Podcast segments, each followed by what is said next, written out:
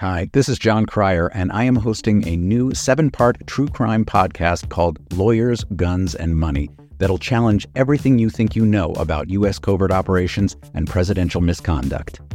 From Jack Bryan, the director of American PSYOP, comes the incredible true story of John Mattes, a newly sworn in Miami public defender in the 1980s who has found himself completely in over his head. I step off the plane, and there is a van with a couple guys with Uzis. And one of them in broken English said, Welcome to Bogota, John. Mattes's first felony defendant has been arrested for having a machine gun and tells Mattes a dangerous secret. He was shipping arms into Central America on behalf of the CIA. As a first time lawyer, I want to act like I know what I'm doing. But with the help of a Colombian drug smuggler, how much money the CIA raised by hitting up drug dealers? A lot of money, millions of dollars. An Alabama mercenary. They were prepared to die to the last man. I saw this in them. I saw the fire in their eyes. And they made me their war chief. And a newly elected senator, John Kerry. We are looking at allegations of drug running, gun smuggling, conspiracy to commit murder and murder itself. He'll fight to free his client. The judge said show me in a courtroom how we were at war. Expose an illegal war being run by the White House. I mean, I wanted him involved, but I didn't want to be on record as doing it. And somehow stay alive in the process. I just escaped a kidnapping by the CIA in Costa Rica. This is Lawyers, Guns, and Money. So you have a man in an Armani suit standing on the bow of a boat with a rocket launcher and says, If I lose sight of you, I will launch. You will be vaporized. Available everywhere starting October 29th, or get it ad free and early starting October 22nd at lawyersgunsandmoney.supercast.com. There you'll find bonus episodes along with exclusive content. Subscribe now. I'm Greg Olear. Four years ago, I stopped writing novels to report on the crimes of Donald Trump and his associates. In 2018, I wrote a best selling book about it, Dirty Rubles. In 2019, I launched Prevail, a bi weekly column about Trump and Putin, spies and mobsters, and so many traitors. Trump may be gone, but the damage he wrought will take years to fully understand.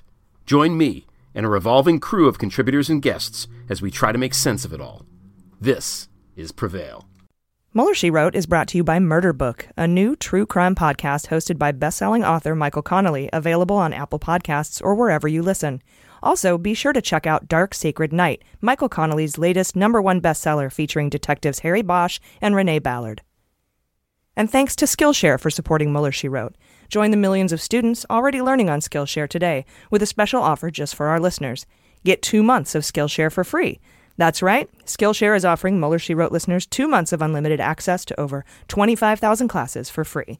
Just head to Skillshare.com slash AG for your two months free. That's Skillshare.com slash AG to start something big.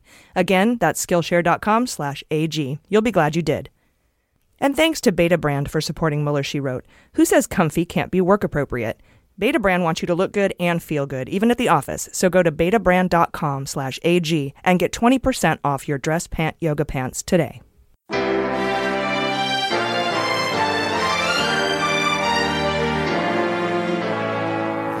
So to be clear, Mr. Trump has no financial relationships with any Russian oligarchs. That, that's what he said. I, I, that's what I said. That's obviously what the, our position is. I'm not aware of uh, any of those activities. I have been called a surrogate at a time or two in that campaign, and I didn't have not have communications with the Russians. What do I have to get involved with Putin for? I have nothing to do with Putin. I've never spoken to him. I don't know anything about him other than he will respect me. Russia, if you're listening, I hope you're able to find the 30,000 emails that are missing. So, it is political. You're a communist. No, Mr. Green. Communism is just a red herring. Like all members of the oldest profession, I'm a capitalist. Hello, and welcome to Mueller, She Wrote. I'm your host, AG, and with me, as always, is Jaleesa Johnson. Hello. And Jordan Coburn. Hello. First, uh, let's get to those corrections, because we had a few this week. Um, I had said that Roger Stone's lawyer was one of the guys who repped NWA back in the day, but it was actually Two Live Crew. Uh, in either case, it was definitely someone a Virginia politician dressed up as in blackface in the 80s. Also, uh, I asked if the State of the Union was the only event we have a designated survivor for. Uh, and no, we also have one for the inauguration. Um, for this State of the Union, it was Rick Perry. Oh, was it really? Yeah. Oh, when I heard that, I thought it was a joke. No. That's so funny. it was. Who picks?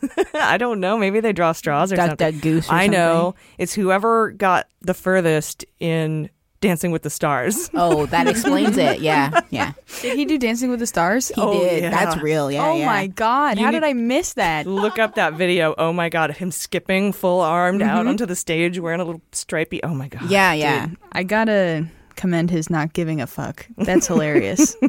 Jesus. Truly, truly amazing. Maybe they picked him because they thought in the event that someone tries to assassinate the sole survivor because he can dance his way out of it. Yes. Oh, dodge the bullets with his smooth moves. Mhm. Yeah. Yeah. Dance, motherfucker, dance.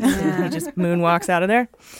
Uh, also, um, there was a little confusion about who reported that Mitch McConnell was taking Russian money first. And we used a source from the Dallas Morning News from May of 2017. And I know that the Dem Coalition was also investigating this well before that. Uh, and the author of the Dallas Morning News article, which we cited, uh, her name is Ruth May. She said it was republished in May from her original piece in August of 2017. So I just wanted to get that out there on the record. Also, it seemed as though our reporting on Virginia Lieutenant Governor Fairfax's sexual assault was incomplete uh, in this midweek episode. And the reason it was incomplete is we did not have the full statement from the victim at the time we recorded the midweek episode.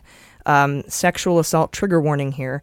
We did not yet know that Fairfax hadn't only just pushed her head toward or his yeah her head towards his crotch, but that he actually forced her to have oral sex, according to her statement. So please know if we had known that, if we had that piece of information, the discussion would have been very different. Right. That was your question. Actually, you were wondering like how how it went down, like the details, and we didn't have it at the moment, but it changes a lot of that. Yeah. Yeah, it sure does. So just wanted to let you know that. Um, and now that there's a second accuser, um, we at least I don't want to speak for everybody here, but I think he should resign. Oh, totally. Yeah. Uh, and these are corroborated stories so Mhm. far. There should at least be an investigation.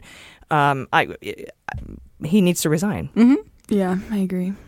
Um, and here's what I think. I think Northam, um, he so Fairfax should resign. Northam should appoint a, a female or a woman as lieutenant governor, and then Northam should resign, and then she can take over the state. That's what I think should go down.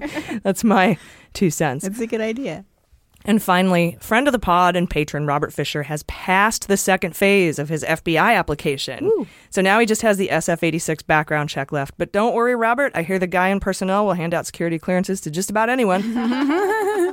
so I think you're a shoe in. Um, anyway, with all that out of the way, how was your week, you guys? Good. Yeah. Yeah, it was good. Did uh did shows and stuff. I, I did a the longest spot I've ever done stand up wise. How that was long? fun. How long was it? Twenty five minutes. Very nice. That was nice. I put a baby sapling in stand up, so that was a long time for me. Baby sapling. It is. It's hard Yeah. to stretch 25. All right, so we are working hard on developing a daily news show going forward called Daily Beans. Daily Beans, and we just need about 1,500 more patrons to be able to start rocking that out. Anybody who becomes a Mueller She Wrote patron will automatically be a Daily Beans patron. So, um, and we also have some live shows coming up, eh, and the DC and Brooklyn shows are about to sell out. So hurry up and grab your tickets. If you want to come to the hour long VIP cocktail meet and greet before the show, the DC show has a ticket that includes general admission and the meet and greet. But the Brooklyn show, you have to buy the tickets separately one for the general admission, one for the meet and greet.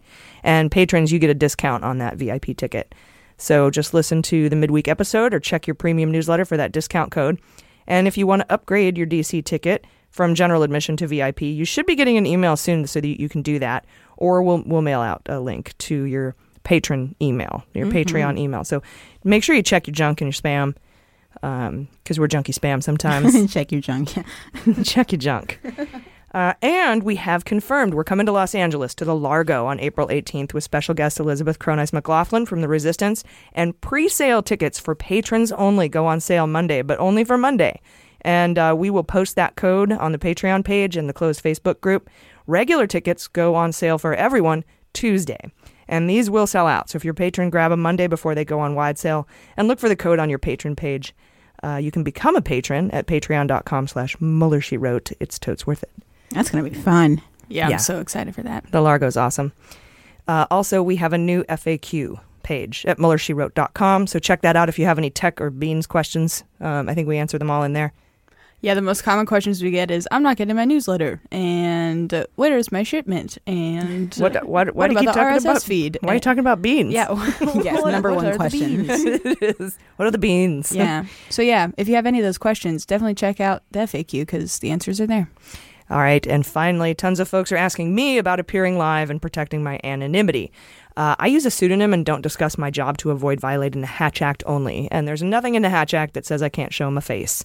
Um, if I wanted to protect my anonymity, I'd have taken more measures to do so because as it is, it's not hard to find out who I am. So uh, you're welcome. All right, this week we have special guest Andrew Torrez, a real life lawyer, and he's the co host of the Opening Arguments pod.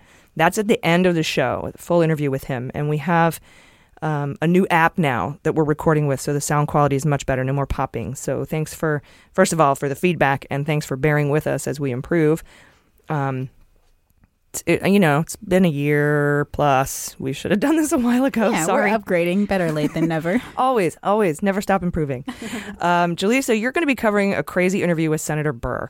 And Jordan, you have a story of the BuzzFeed document dump of the Trump Tower Moscow timeline, Mhm. which is crazy. Yeah. Uh, I'll be covering investigations in the House and how they connect to Mueller. But first, uh, let's see what else happened this week with just the facts. All right, Monday, three different stories dropped about Deutsche Bank.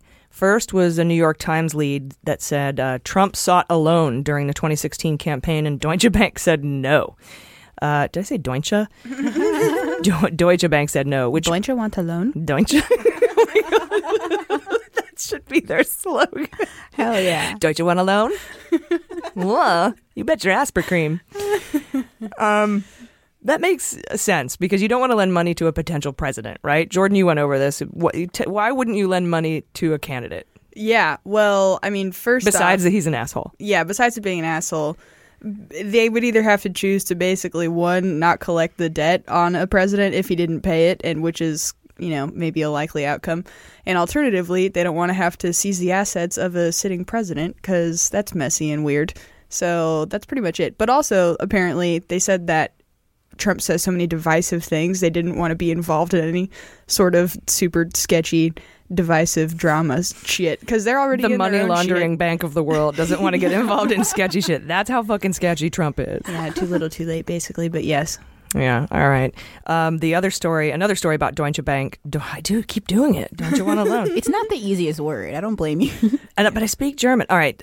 Uh, Another story came out in the Wall Street Journal saying that they sought to shed a loan that they made to Russian bank VTB in late 2016. They pretty much wanted to distance themselves, apparently, from Trump and the Russians in 2016. I can't imagine why. So um, they sold half of that $600,000 loan to Alfa Bank because that's better. Um, they say they were reducing their exposure to Russian entities. They weren't fucking beating around the bush about it. and they also said they were trying to boost their cash position. Um, I don't know if selling debt is how you make money, BT dubs, unless you're getting some massive interest rate break, but whatever. Uh, this, by the way, is the bank that lent money to Trump and got caught laundering billions of dollars, so I'm not sure why I'd expect them to be awesome.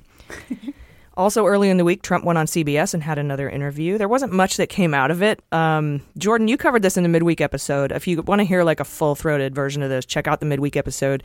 Um, Jordan's laughing at me because I said full throated. Full throated is not what you think it means in this context. Uh, what was there anything that stood out in that interview? Was kind of the same old shit, other than he was kind of he was sort of chill. Yeah, he was pretty chill. It was not one of his worst interviews, that's for sure. Only on account of him saying the same crazy shit he always says. But when they talked about any of the Mueller investigation stuff, for example, he said the exact same talking points he always takes. It's a witch hunt, blah, blah, blah.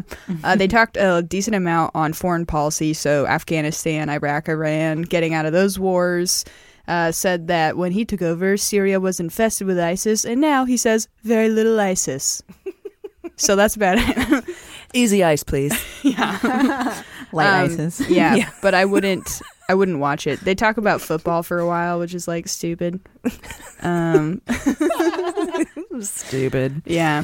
Well, he has to walk back his whole damnation of the whole league when he was all pissed over the Kaepernick stuff. Oh, that's right. He tried to skate over that. Yeah, he's like, well, you know, I still think people should stand for the pledge, but me and Goodell are friends, whatever. Yeah. Oh, forget what wow. the fuck he said. Whatever. Yeah, something stupid. Yeah. Um, yeah, so not not anything we haven't heard already. Just the only thing that really stood out to me is that he wasn't yelling. Mm-hmm. Uh, that's what I mean by chill. None of his policies aren't chill. Uh, it was just his voice. Exactly. it was a little less Yeah. yelly than normal. Saying all the same stuff. Uh, then we learned that space beans are real. Uh, there's a company called Space Roasters that's planning to use the heat of reentry into our atmosphere to roast coffee beans. I wish they were called the Great Space Roaster or maybe Super Space Beans, but I admire their verve. You have a lot of verve. Verve?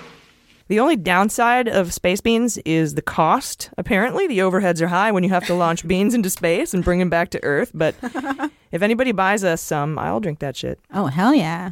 I'm just going to sell beans and say they're space beans. I think that's the obvious takeaway from this story. Yeah, like Roger Stone's. Mm-hmm, exactly. Yeah, I, th- I like it. Yeah. we should come. We should pair up with a co- coffee company. Yeah, I mean, everyone's defrauding people nowadays, so may as well get in while the going's hot, you know? I like that. Get in while it's hot. Yeah, it's your whole Ah, coffee brand whoa. right. Defrauding you with coffee. Get it while it's hot. Don't you want a loin? no. Don't you want a loan? See, I can't It even do so it. good. Loin? Don't you want a loin? What's going on with my head today? Too much coffee. Too much cafefe. Uh, then Monday, some huge, huge news dropped, and this is big enough to be its own episode, so I'll try to keep it brief. Uh, this is potentially more consequential than even the Mueller investigation. Don't hate me for saying that, though this investigation originated from Mueller's probe, so it, it came from there. The Southern District of New York issued a broad subpoena for the Trump inaugural committee, and we've been following this story for a really long time since we found out Trump's inaugural cost twice as much as Obama's, apparently, but was like one tenth as cool. Um, they had a bunch of high school marching bands and like some DJ drums, cool drums or something. Just the like DJ cool drums, something, something like that. It, it, it, it was it was like one of those sick bro guys, you know, Yeah. with like playing a bunch of drums and being a DJ. Oh, it's the dumbest. Yeah. You save money when they play multiple instruments. That's yeah, how you do it. I, I guess. So, what's amazing about this subpoena, you guys, is the sheer scope of it. It requires Trump inaugural officials to hand over documents about donors, finances, activities, spending, any guests, any benefits they handed out, including tickets and photo ops with the president, federal disclosure filings, vendors, contractors, contractor lists, pretty much everything they have. It could take months to comply with this subpoena. They want to know all the benefits provided to guests and donors and donations because the inaugural has to disclose these to the FEC. Any falsification or omission is a crime because the disclosure form is signed under penalty of perjury. And this one was signed by a guy named Doug Ammerman. So you might want to throw him on your fantasy draft. Hmm. Doug. Doug Ammerman. Squirrel. Um, prosecutors want to know if any foreigners illegally donated, as well as whether committee staff members knew that such donations were illegal, or if money was just being paid directly to vendors instead of going through the inaugural like it's supposed to, so that they didn't have to report it um, for tax. Well, it's a nonprofit, so they, it's not a tax dodge. It's more of a we don't want you to know where this money came from dodge. Right. And that bit is important because accepting foreign contributions isn't, it's only a crime if it's done with knowledge that the donations were illegal. Uh, and it also says to me that there is indeed evidence of foreign contributions, and the Southern District of New York is building a case for criminal charges. Uh, beans. They asked for documents laying out inaugural policy for accepting donations because federal law prohibits foreign contributions to federal campaigns, PACs, and inaugural funds. So if the Trump org has these documents that lay out a policy that says we can't accept foreign donations, then that means they knew, and that therefore it's a crime, right? Mm-hmm. Uh, Jim Sciutto of CNN said that the prosecutors are investigating a giant list of potential crimes, including conspiracy against the United States, false statements, mail fraud, wire fraud, money laundering, inaugural committee disclosure violations, and violations of laws prohibiting contributions made by foreign nations and contributions made in the name of another person, known as straw donors, or if you hear us say cutout. That's what that is. Okay. And we already know Mueller indicted Sam Patten for using a straw donor to funnel money into the inaugural when he bought four tickets to the party for $50,000 that was recouped from a Putin backed Ukrainian oligarch. In fact, it was Mueller's interest in Russian squid pro quo that launched this investigation in the Southern District in the first place. Go Mueller. The ultimate owner of this fund is Trump himself as a person. I don't know. I don't know who the ultimate. I think the ultimate owner is the Trump inaugural. It's a it's an entity. It's Got a it. nonprofit. Is that to protect themselves, like basically from legal like liability? Like No, I think it's just you have to set it up as a 501c3 or C4. Okay. 4C5 something. so that you don't think there's like one individual who the liability falls on. It's just everyone that was involved in any sort of passing those payments along. Well, the executives could be like like take the Trump org for example. You can indict the Trump org, or you could indict the executives of the Trump org separately. Right. Just like AMI, you can indict AMI, or you can indict Pecker or Dylan. Right. Separately, Dylan Howard. Um, for this, the two people in charge were Tom Barrack and Rick Gates. Okay. So, and you know they keep postponing the sentencing of Rick Gates, right? Yeah. So it seems like if he were assisting the Southern District in this investigation, it would make sense to postpone his sentencing so he can get credit for helping. Yeah. Although you can get credit for helping um, up to being in jail for a year, but he hasn't even been sentenced yet. We don't even know what kind of time he's facing, and, and additional help could make him avoid jail altogether if he wasn't already. He was the deputy director of the inaugural fund, second to Tom Barrack, who I mentioned before. He's the guy who helped Manafort get the job with Trump in the first place. He's the one under investigation for his shady real estate dealings with the Qatar Investment Authority. And in a ProPublica report, we know that Barrack was uh, seeking to personally profit from connections to the Trump administration, according to a confidential memo obtained by WNYC. The memo outlines how Barrack's company called Colony sought to benefit financially from its ties to Trump. Unabashedly white name. colonists. Um, his uh, this memo says, "quote The key is to strategically cultivate domestic and international relations while avoiding any appearance of lobbying." Any Hmm. appearance, yeah. Yeah, don't want to look like you're lobbying. Otherwise, we have to register as foreign lobbyists, and no one wants to do that. uh, it's just not cool this year, uh, in 2016. and oddly, the only guy mentioned in the subpoena is Imaad Zuberi. Uh, he was in Trump Tower around the same time Al Rumaihi was there from the Qatar Investment Authority meeting with Flynn Jr. and Cohen. Hmm. Oh. Hmm. Probably to discuss the Rosneft Commission sell off. Super beans, Oh. though, that's beans. And according to Renato Mariotti, friend of the pod and host of the On Topic podcast, this subpoena indicates that the investigation is in its early stages. And the massive scope of the subpoena, as I said, could take months to comply with. And the inaugural has said it will fully cooperate. So Mm, they're going to yeah. start digging. All right. I just hope his uh his being Trump, his signature is on there somewhere. That's all I'm hoping for. It's probably not. It's probably mostly it. Barrack and Gates. Um. Uh, anyway, for more on this story, we'll be releasing the full unedited interview with Andrew Torrez uh, of Opening Arguments podcast for patrons only. So check that out. Uh, he and I talk about that for a good 20 minutes, 20, 30 minutes after the interview that you'll hear at the end of the show. Also, Monday, we learned a lobbyist uh, at the June 2016 Trump Tower meeting received half a million dollars in suspicious payments. That lobbyist is Rinat Akhmetshin. Uh, and according to BuzzFeed News, he deposited large round number amounts of cash in the months preceding and the months following the meeting. He also got a large payment from Denis Katsyv uh, that was flagged by the bank. If Katsyv sounds familiar, it should. He's the guy who owns Prevezon Holdings, who was accused by the Justice Department for laundering the proceeds of a $230 million Russian tax fraud scheme that was uncovered by Magnitsky.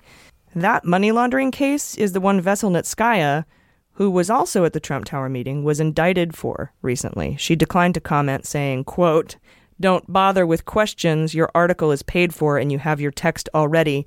Don't be distracted from what you consider the meaning of life. Damn. she went Jordan on that one.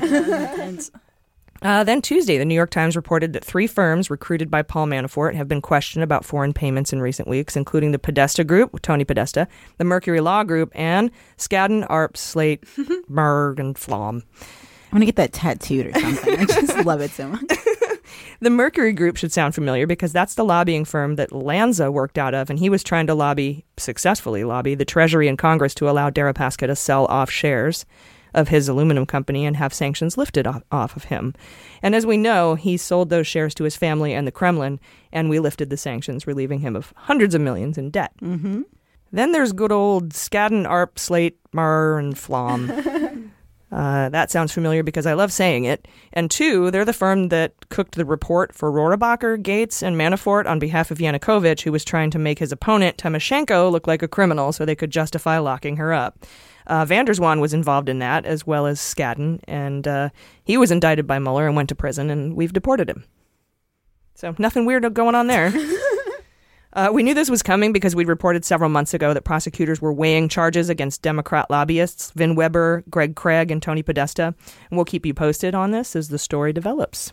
I say if a Democrat broke the law, put him away. Oh, yeah, yeah totally. Lobbyists. Good old K Street. Anyway, we'll be right back.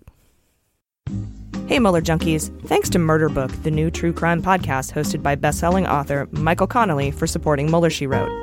Returning to his roots as a journalist, best-selling author Michael Connelly now presents the true crime podcast Murder Book, working with the very detectives from his novels and his hit television show Bosch. The podcast explores real homicide cases not covered by mainstream media.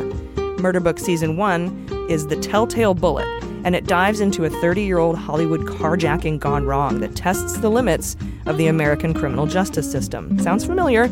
Also from Michael Connelly, Dark Sacred Night, his latest number one bestseller featuring detectives Harry Bosch and Renee Ballard. You can find Dark Sacred Night wherever books are sold. Personally, I absolutely love the way Connelly tells a story. He makes it relatable in a way that makes me feel like I have skin in the game. And aside from being a Mueller junkie, I am a true crime junkie though I guess the Mueller investigation could be considered true crime. But I read Connelly's book and I listened to the podcast, and it's riveting, you guys. So be sure to check out Michael Connelly's new Murder Book podcast on Apple Podcasts or wherever you get your podcasts. Or you can check out murderbookpodcast.com. Again, that's murderbookpodcast.com. You'll be glad you did.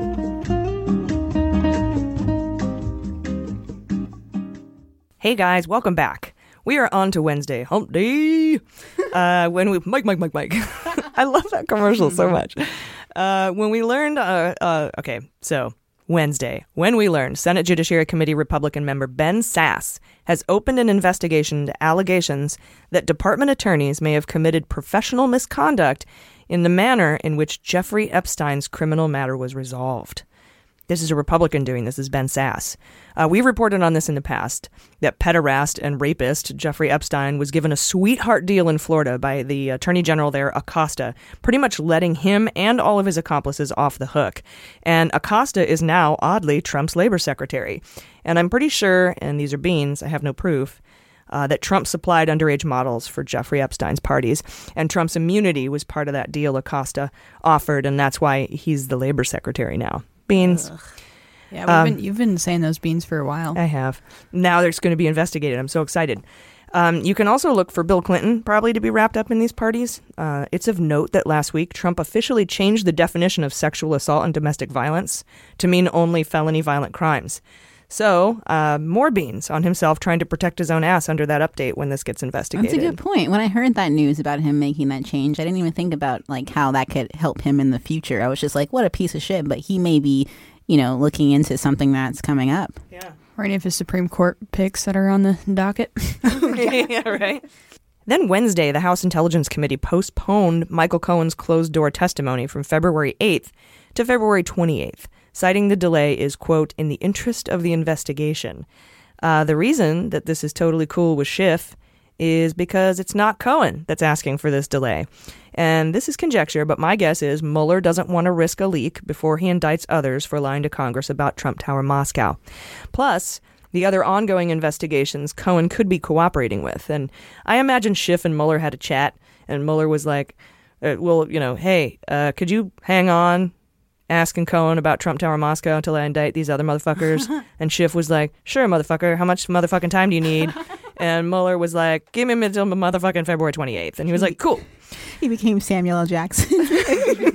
they speak English and what? Uh, so, put some beans on uh, what happens between now and February 28th. Also, Wednesday, Paul Erickson was indicted, and we'll go, we'll go over that in the Fantasy Indictment League mm. later in the show. Still Wednesday, we got an update on a report from CNN that New York federal prosecutors are seeking interviews with Trump org execs. CNN is the only one reporting this. It has not been substantiated by any other uh, news organization. No one else has sourced it. But they say that federal prosecutors in New York have requested interviews in recent weeks with Trump organization executives, according to two peeper, peeper familiar with his shit. according to two people familiar with that shit. Uh, that's all we know. We'll keep you posted. Cool. We don't know any names. Nope, but there's only three Trump organization executives. Four, five. That, uh, yeah. Ivanka, uh, Eric and Junior, and Weisselberg. All right. Yeah, definitely narrows it down. Yeah. A little bit. Is it Weisselman or Weisselberg? I always I get don't them confused. I think it's Weisselberg. The immunity guy. Right, right. Immunity guy. He's got like a cape. I have immunity. Worst superhero ever. Worst superhero ever. I was a criminal. Now I'm a hero, but I'm still a criminal. Hey. Yeah, you, they can really get the best of both worlds there, don't they? Like Yeah. Cohen too. Just get to fucking be rich as fuck your whole life and then also be a hero. Yeah. Crazy. And don't have to pay bail.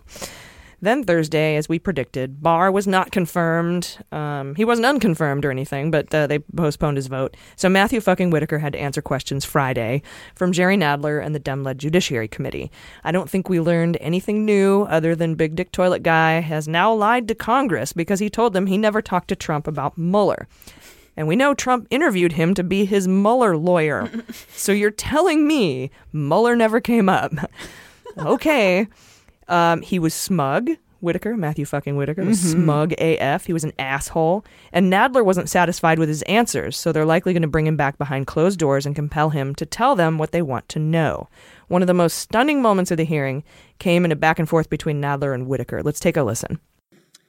Now, in your capacity as acting attorney general, have you ever been asked to approve any request or action to be taken by the special counsel? Mr. Chairman, uh, I see that your five minutes is up, and so um, I'm. One thing that I thought that was important that came out of this hearing is when Whitaker was asked who was in the room when he was briefed on the Mueller investigation, and he danced around the answer and finally came out with it Greg Scott. Uh, Greg Scott is the U.S. Attorney for the Eastern District of California, which covers Fresno, which is where Devin Nunes is from. Oh, snap. So when asked if any of that shit got back to Trump and he said no, he lied because we know Greg Scott told Nunes and Nunes told Trump. Uh, we don't know that. Those are beans. So why was it? Why would he lie in, under oath? Are they like convinced that it won't come back to him for some reason? Like that's such a weird thing they keep doing. I don't know, but I'd be so scared. They kept getting at it like, did you tell any associates? Were there any associates? Were there any Trump associates? Were there any Nunes associates? Did anyone possibly ever go back to Trump with what you said, whether you asked him or not? And he's like, oh, as I sit here, uh, uh, big dick toilets. He didn't sweat too much this time, though. No, he had drank 800 bottles of water. Oh, there you go. And he must have had a little fan right underneath him, like in his lap, just blowing right on him the whole time because he did not sweat. Yeah, he was smug as fuck. It was the most ridiculous. Like, it was annoying to watch, but it was also very satisfying to watch a, f- a proceeding in the House where the Democrats were in charge. Because anytime a Republican tried to bring up a, a, a point of order, Nadler's like, fuck you. Uh, let's table it. Motion to table it. Tabled. Uh, bye. And, you know, they're just like, shut up. We're going to ask you whatever about whatever we feel like asking you. Mhm. Um, and it was nice to see them in control. It Oh, really yeah. was. That made me a little, I got a little justice horny. Justice I- boner. Smugness almost doesn't even bother me anymore like it used to because I just see it as the transparent thing that it is. Just insecure little boys. Yeah. Yeah. It is annoying though when they are running things. That does add to the frustration. It is, and that you can't make anyone else see it who refuses to see it. You're like, oh my god, I can't even believe that this is not so fucking obvious to you. Right. But they are slowly losing power, right? That's the idea, is that it's like Yeah. slowly being taken away from them. Mm, it's nice, uh, and I can't wait until we take over the Senate and the White House too. Uh, let's see. So Matthew fucking Whitaker says he's not obstructed the Mueller probe in any way. The the good news is whether or not you believe him, we will find out because the law provides any block on any behalf of the acting AG has to be reported to Congress when the Mueller report comes out or when the Mueller investigation ends, like if he's fired or something. Right. Uh, on Thursday, we got the transcripts of Manafort's court hearing that took place on Monday, and they were redacted a lot, but we did learn that Manafort kept working in Ukraine even after he was indicted by Mueller. and that prosecutors think Manafort may have told one lie, a specific lie, to increase his chances for a pardon. Wow. But we don't know what lie that was. It was redacted. Yeah. I think. No, it was about Kilimnik. Oh. I think. I'd have to go back and look at ex- precisely what it is. I think it was the one about Kilimnik. And there was a lot of stuff in, about Kilimnik in there. It alludes to an August 2nd meeting between Kilimnik and Manafort. And during that meeting, they discussed a back door, a lot of back channels and back doors going, a lot of Mhm. butt stuff in the GOP. um, the prosecutor said that that meeting goes to the larger view of what the motive is in this whole case. And, quote, it goes very much to the heart of what the special counsel special counsel's office is investigating unquote and i know seth abramson will find this interesting because this meeting happened the day before the august 3rd trump tower meeting which he says was the biggest news of 2018 in our final episode of 2018. Mhm. That meeting included Prince, Nader, Jr., and social media specialist Joel Zamel. And if Trump won, or sorry, after Trump won, if Trump won, uh, after he won, if you remember, Nader paid Zamel like $2 million. And Zamel came up earlier with all these different like social media cheating uh, ideas and right presentations. And then they did it. And then, but they said they didn't do it. But then he got $2 million for doing nothing, I guess. so that's huge. And in other Manafort news, The Hill reported Friday that Mueller is looking into a $1 million loan to Manafort after the FBI raided his house. Manafort secured a loan from a Nevada based company called Woodlawn LLC through his interest in a condo in Manhattan that prosecutors are trying to seize, uh, which leaves Woodlawn wanting to stake a claim on the New York condo so it can collect on the debt. I'm sorry, Woodlawn. Woodlawn. Is that like the chips of wood? I don't know. or know. is it actual grass? I don't know. That's a, a- really bad name. There's a lot of places called Woodlawn, but Oh. I don't like little townships. Yeah, that makes sense. It's a cute name. But as a landscaping company, no thank you. That's a little contradictory, isn't it? Woodlawn? What the hell? How do you mow a woodlawn?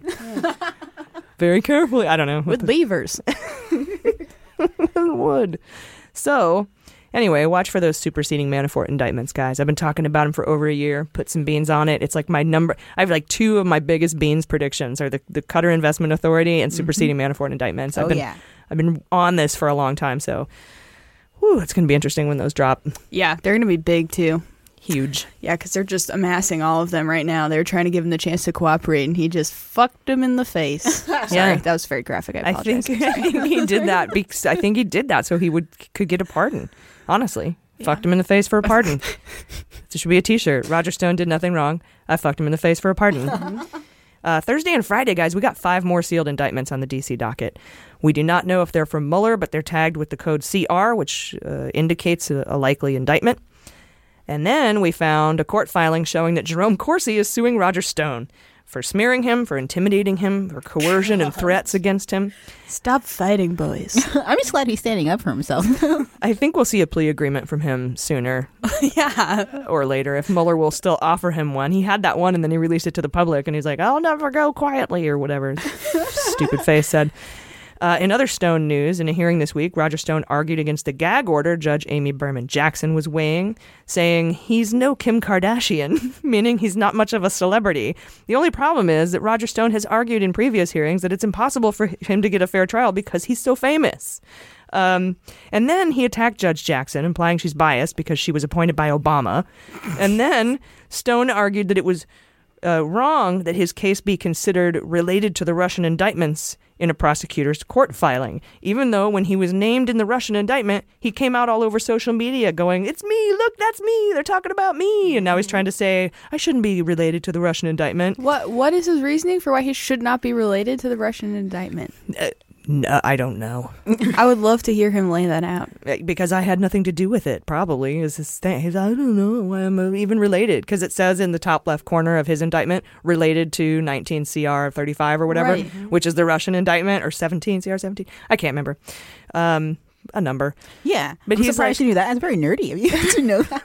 But he's like, you can't. I'm not related to this. You can't say I'm related to this. This, you know, it taints my case. It makes me look like a bad guy. But when the Russians were indicted and he was mentioned in the indictment, he's like, everybody on Instagram, check it out. I'm. It's me. Ha!" Exactly. He's trying to have it both ways. He's doing that and on the famous thing too. He's like, I'm uh, you released the gag order on me. I'm not famous enough. I'm not like Kim Kardashian. I'm not famous. but like this whole his whole life, he's like, look how famous I am. Whatever. If you have two cases, it doubles your chances of winning one, right? Yeah. I mean, he is very. That's true. I mean, it could be logical to Roger Stone. I got to get me two cases like that Manafort. Double down. Hit me. all in. I'm all in. He is kind of like Kim Kardashian in that he experiences a drastically undeserved level of fame. Oh yes, That is something that is. Infamy. Yeah. Uh, anyway, I'm they gonna both put. did porn too, right? Is that I- yeah. I- Roger Stone had a little No, scandal? he- did well, okay, he was a swinger. I guess I associate that with Yeah, porn, he they're used to different. let he used to let men of color have sex with his wife, That's and true. watch. Yeah. Okay, okay, but not like Not- sold for money. You're right, The you're right. Sold for money.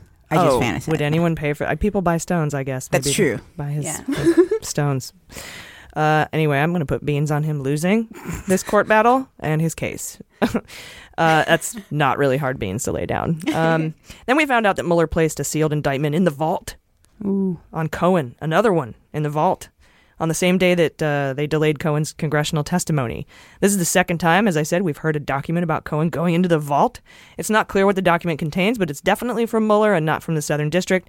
So I would posit that it's related to Trump Tower Moscow or some other superseding indictment we haven't seen. So put some Mm. beans on that. Nice. Then we found out Maria Butina's sentencing has been delayed from February 12th to February 26th. Huh, another sentencing delayed to the end of February. Hmm. hmm. That to me says big shit's coming before the end of February. Yeah. Also, well, so her indictments weren't they not technically like we gave them points in the fantasy indictment league, but were her her charges weren't they not? Oh wait, no, I'm sorry. This They is- were separate from Mueller investigation because they went way back in time. right. Okay. Yes. So then superseding indictments for Erickson probably, and also probably for her merging the two lovebirds together once again Aw. in jail. Beauty. Yeah, it's kind of beautiful in a weird treasonous Yes. way. Yeah. Those are my beans. Uh, we also learned Thursday there is now a joint congressional inquiry demanding that the NRA Vice President Wayne LaPierre hand over documents showing whether the NRA made illegal, excessive, or unreported in kind donations to Donald Trump and several GOP Senate candidates. Yes, the answer is yes. and yes, I'm excited there. I'm so glad you guys that the Dems are in charge uh, of the House. And finally, Trump is now technically in violation of the Magnitsky Act. If you'll remember, a bipartisan group of senators invoked the Global Magnitsky Act back in October after the murder of Washington Post reporter Jamal Khashoggi. And that triggered a 120 day clock for Trump to report back to Congress on the murder and say what he was going to do. That deadline was Friday, and Trump has refused to report back. We got it.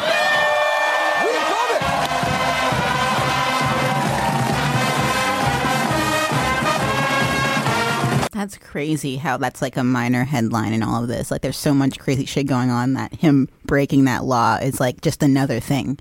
That's huge.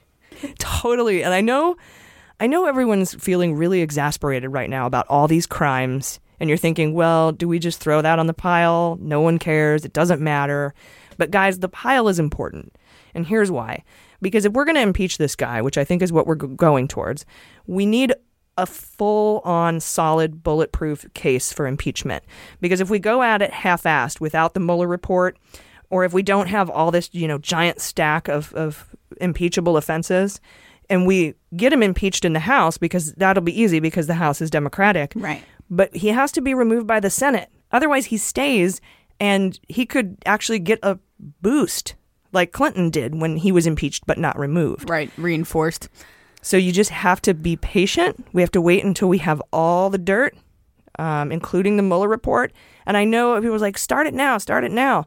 But if you don't have that full on, full throated, I'm going to use that a couple times because okay. I, I like your face when I say it. if you don't have that, you could you you run the risk of losing, and that's why the Mueller investigation is taking so long. Is because you if you don't put together a solid case that they can't knock down, you run the risk of losing the case. Right. What you just said about thinking that he's going to be impeached, that's kind of new. Because last time we talked about the roadmap for his removal, it was just not voting him back into the second term. Well, I mean, honestly, what I think is that they'll offer him a, like a Spiro Agnew deal. Keep your businesses, keep your money, Mhm. resign. Yeah, okay. And you think he'll take it? Yeah, I think he will. He Nice. should. If he doesn't, he's stupid. if he knows what's good for him. Well, for we him. know that's true. So and impeachment could take long enough to lead us right up to the election. Yeah. But you know, I mean, we have to do. It's our. We have to do what we have to do. Totally. Yeah. So. If he has impeachable offenses, he should be impeached. Which he definitely does. 1000% yes. Although he's still, I've felt like, for example, with his inaugural fund, right? If his name isn't actually on that and his name isn't technically on these other things, do you think he could just literally be the last man standing while everyone else, literally everyone else around him, is just in jail? Well, the thing about impeachment is they don't have to be crimes on the books. Right, yeah. Right. Like lying to the public is an impeachable offense. Yeah. Oh, well, Misleading the then he public should is be impeach- gone. yeah. Um, misusing or abusing your power, um, like in using a pardon or having the IRS go after you, or trying to double the Amazon cost at the by pressuring the postmaster general. All these things are impeachable offenses. Right. Yeah. They have to make the strongest case for Republicans to also impeach him. That's got to Yep. be tough. Yeah, Republicans in the Senate are going to have to be on board. Mhm. And so you want everything. You want to come out and with every single thing that we can. And that Mueller report is going to be key to that. Mhm. And, you know, a lot of these other things we need to wait, like just, add, yes, add it to the pile. Oh, nothing's ever going to happen. Things will happen. Yeah. Just not as soon as you wish. And I'm- Right, I'm yeah, sorry. It's true. Don't be mad at me. Anyway, we'll be right back. Hey, Mueller Junkies. Skillshare is an online learning community for creators with more than 25,000 classes in design, business, and more. You'll discover countless ways to spark your creativity and fuel your career. Take classes in social media marketing, mobile photography, creative writing, or even illustration. And whether you're looking to discover a new passion or start a side hustle, or even just gain new professional skills, Skillshare is there to keep you learning and thriving. Personally, I'm a true believer in lifelong learning. I have the PhD, so I'm done with college, never going back uh, ever unless I'm teaching. But that doesn't mean I don't need to polish up on my skills, especially in this extremely fast paced media market. Um, I've taken classes on production and time management through Skillshare, and I've learned so much that I apply them to this podcast. And I can't thank Skillshare enough for that. What have you guys done? Yeah, I was looking at the uh, Create a Short Documentary Video Portrait class, and uh, basically they have someone who's experienced in, in that area just break down all the different steps that they would take to create their project. So it's very personal, it's very practical. You can actually see them do it in the video, so it just you put yourself in their place. And I like to follow along. It's really really easy to follow. Yeah, I uh, I never took any econ classes, and they have a really cool class called Investing 101 Understanding the Stock Market. While I'm not personally interested really in engaging in that myself, I want to know about it, and I'm not going to go back to college either. I already graduated, and I'm not going to go take a class on that. So, woo woo. Yeah, yeah, and even if you did, I'm you're not. They're not going to make you take econ. Right. Yeah, exactly. Yeah, I never had to take it and probably never will. So, but I'm curious, and they have a lot of different subjects. If, you know, you just want to learn something, go there and learn. Yeah, curiosity is really important, you guys. So join the millions of lifelong learners already on Skillshare today with a special offer just for Mueller Junkies. Get two months of Skillshare for free. That's right, Skillshare is offering Mueller She Wrote listeners two months of unlimited access to over 25,000 classes for free. To sign up, go to Skillshare.com slash AG. Again, go to Skillshare.com slash AG to start your two months now. That's Skillshare.com slash AG. You'll be glad you did.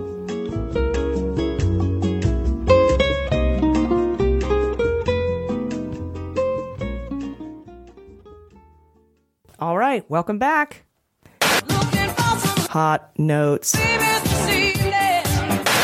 All right, guys, for today's Hot Notes, Jordan has an incredible BuzzFeed story about Trump Tower Russia. But first, Jaleesa, you have a, an interview between Republican Senator Burr and CBS. Yes. So uh, the Senate's investigation into Russian collusion and intelligence turned two years old last month. And the chairman of that committee, Richard Burr, gave a rare interview this week with CBS News describing his committee's cooperation with the Mueller investigation, plans for their own final report, and he gave hints at what kinds of questions might remain unanswered from the report. So, since Burr is a Republican heading a Russian investigation, a lot of people were speculating that this probably wouldn't be a bipartisan effort. But he, two years later, he actually proved that he seems more motivated by facts than politics. He said the biggest compliment he's received from witnesses is that they can't tell which interviewers are Republicans and which ones are Democrats. And he said that's the way it should be. And then Seth Abramson also pointed out that uh, the committee has decided to keep powering on with the investigation despite pressure from other Republicans that want to wrap it up. He also made a note of the fact that the information gathered from this investigation will help the Senate study Russian intelligence for decades, and that this GOP led committee actually has a murder board in their office. so they have like this legit, like, you know, board with all the information they've been gathering. And, and Seth is saying that they're going to, well, actually, Burr said this, they're going to use this information for a long time. And in regards to the scope of the, of the investigation, Burr said, I don't think we've got any rock that we haven't turned over. He also said their final report will show that the investigation goes far beyond the 2016 election and that this wasn't just Russia saying, quote, let's go screw with Americans in 2016. So he's talking about how broad it is. He also assured that one of the committee's core purposes is to explain as much to the public as they possibly can. However, some of the details in the final report are so classified that much of it could still be redacted. Something else really interesting that he said was that he doesn't think it's, uh, or he said, I think it's safe to say we've interviewed people that I don't even know if the special counsel knows about yet. But you've got to remember that we're on a totally separate path than what they are. So he's saying, with you know over the 200 plus witnesses they've interviewed, that a lot of them are probably not even in Mueller's list. So we also learned that uh, it's taking so long, the Senate investigation, because for each witness, it's added like three weeks to the process. So for 200 witnesses, they've had to spend three weeks on each person. Not to mention the over yeah 30,000 documents they've so they've done a lot of like research. Not to mention um, some people are just hard to track down and refuse to talk. Apparently, some people even requested to be subpoenaed so it would look like they had no choice but to talk. yeah. And Yeah, like, hey, could you subpoena me so that Putin doesn't kill me, basically. or Trump's not mad? Yeah, yeah. It's really weird. Burr said, if I can finish tomorrow, I would finish tomorrow. We know we're getting to the bottom of the barrel because there's not new questions that we're searching for answers to. All right, I think that's bullshit. Well, it sounds promising. I feel like there, there's Not it's the whole thing, just the last right, sentence. right. Yeah. There's, there's never going to be like an end to the investigation. I think in terms of all the collusion and you know backdeal plans. But as far as what the Senate's investigating and considering they're going in a different direction from Mueller, they're saying their particular path is about to wind down. Yeah. and that Mueller could have gone a different way that requires longer. But Right. I think that's interesting. At least they're admitting that there are some things that Mueller will answer and some things they'll answer. They're not really mentioning much on the collusion part, though. They're saying that that one's to be determined or it's up in the air. So that's kind of bullshit. Yeah. That just seems like a weird thing to say before an investigation is concluded that he doesn't think there are any rocks that haven't been turned over. It's Right. like, what, how are you in a place to say that yet? Exactly, while also admitting that Mueller will do diff- things differently. It's like maybe I don't know. They might have like a really particular focus that's so different from Mueller's that they knew that that their individ is just like kind of dunsies. But mm-hmm. it is kind of a vague thing to say. And it's also this. terrifying that he's like, this Russia 2016 thing is just a small part of a giant problem. Yeah. And I'm like, oh. Yeah, yeah. But no more stones. Right. Oh, like no it's more, like no more rocks. if the turn Russian over. investigation is like a tree, their branch is about to be done, but he's Mm. like, yeah, but this tree's still on fire. so that's tough. All right. Well, thanks, Mm. Jaleesa. Yeah, no thank problem. Uh, and if you get a chance, take a listen to that uh, interview. It's pretty good. Uh, Jordan, what do you got on BuzzFeed? Yes. So again, for our patrons, I covered this in our midweek episode. So uh, you can, yeah, earmuffs, as I say. so basically, BuzzFeed, as I'm sure a lot of you have heard, got a hold of a bunch of Trump work documents that really just establish a super graphic timeline that outline the connections between talks of Trump Tower Moscow and Trump's excessive praise of Putin that he was putting out publicly. Um, and even better, these documents outlined the negotiating that was happening after Cohen said the negotiating stopped, essentially confirming all suspicions that Trump and his team were trying to secure a Trump Tower deal in Moscow by using the stage of Trump's campaign to establish a network of support within the Kremlin and with Putin himself. So while these documents were technically non binding, as you'll hear them say, they were just letters of intent, uh, you'll find out once you read this timeline that they're still way more detailed than anything anyone on Trump's team or Trump himself is trying to suggest. Yeah, the, the, and the thing that cr- makes me crazy is they're non-binding, right? And that makes Trump sad. Trump wanted a binding agreement. Trump wanted to make money on these, and Putin just refused. Well, that's what the Russians do. We've talked about this before. Mhm. When they find a patsy, when they find a, a- somebody who's just easily turnable, they get a bunch of compromising shit on them, P-tape, Mhm. and then they dangle great stuff in front of them. And because this happened in Russian roulette with Carter Page, when the Russians literally said, "Well, we promise him things, then he gives us what we want, then we tell him to go fuck himself." Right. And that's what they did with Trump Tower, and that's why Fusion GPS was asking Christopher Steele to find out why so many deals started in Russia but never finished, because that is a sign of somebody being used, manipulated. Yeah, yeah. definitely. And I think what really stands out to me about all that too is one of the biggest things they were flashing is the Russians were flashing is you're not going to be able to get this deal done unless you have Putin's direct blessing.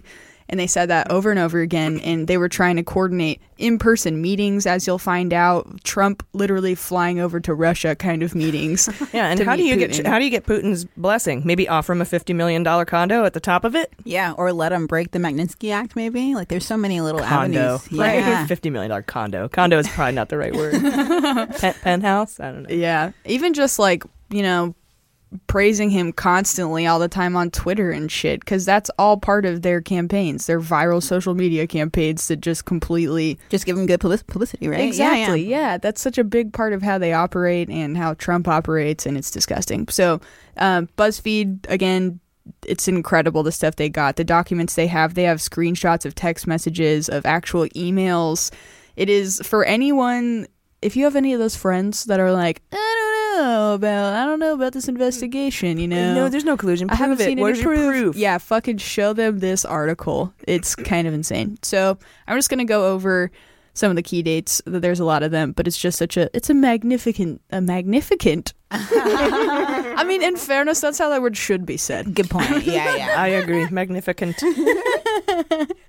it's a magnificent tale, and uh, it would read like a great story if it weren't so real and sad. So, starting all the way back in June of 2015, on the 17th, this is the day after Trump announces his run for the president. We see Trump appear on O'Reilly. Uh, ugh. Uh, and, and talking and he's talking about how he wants to push for friendlier relations with Putin. So this is one of the first days that he goes really on the map saying that.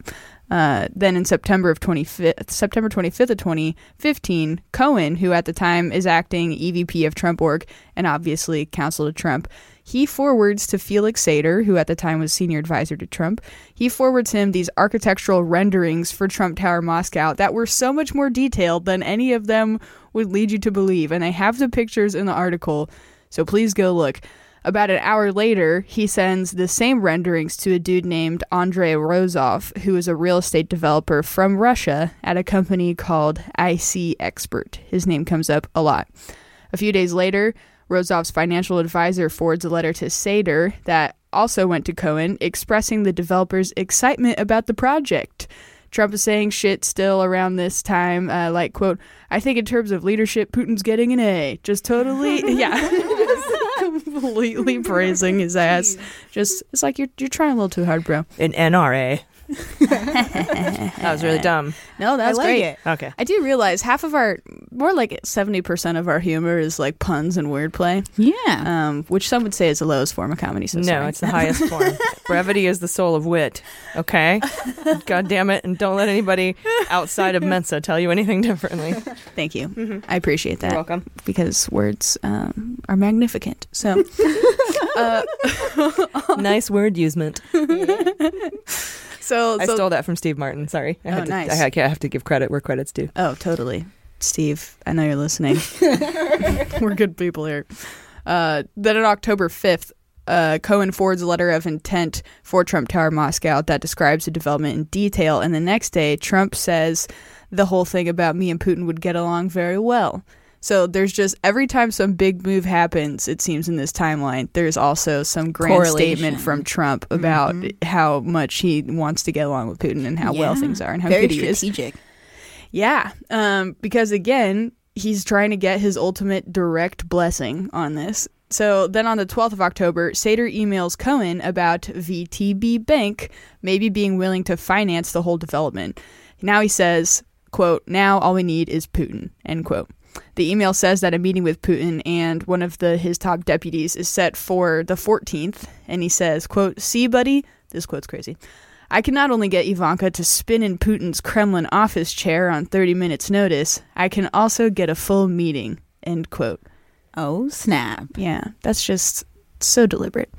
And so detailed, and so not just a letter of intent, you fucks. right. So then on the the next day, a second version of that letter of intent goes and gets uh goes and gets on its own. It has sentience. It goes to Rozov and it gets his signature, right?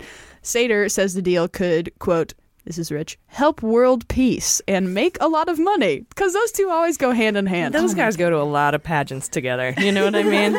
and world peace. yeah. Okay, Kony 2012. I was thinking uh, Miss Congeniality. Oh, but- yeah. Oh, yeah, That would be absolutely. stricter punishment for parole violators, Stan. Yeah. And world peace. Or her favorite date or her perfect date. yeah. I would say April 25th.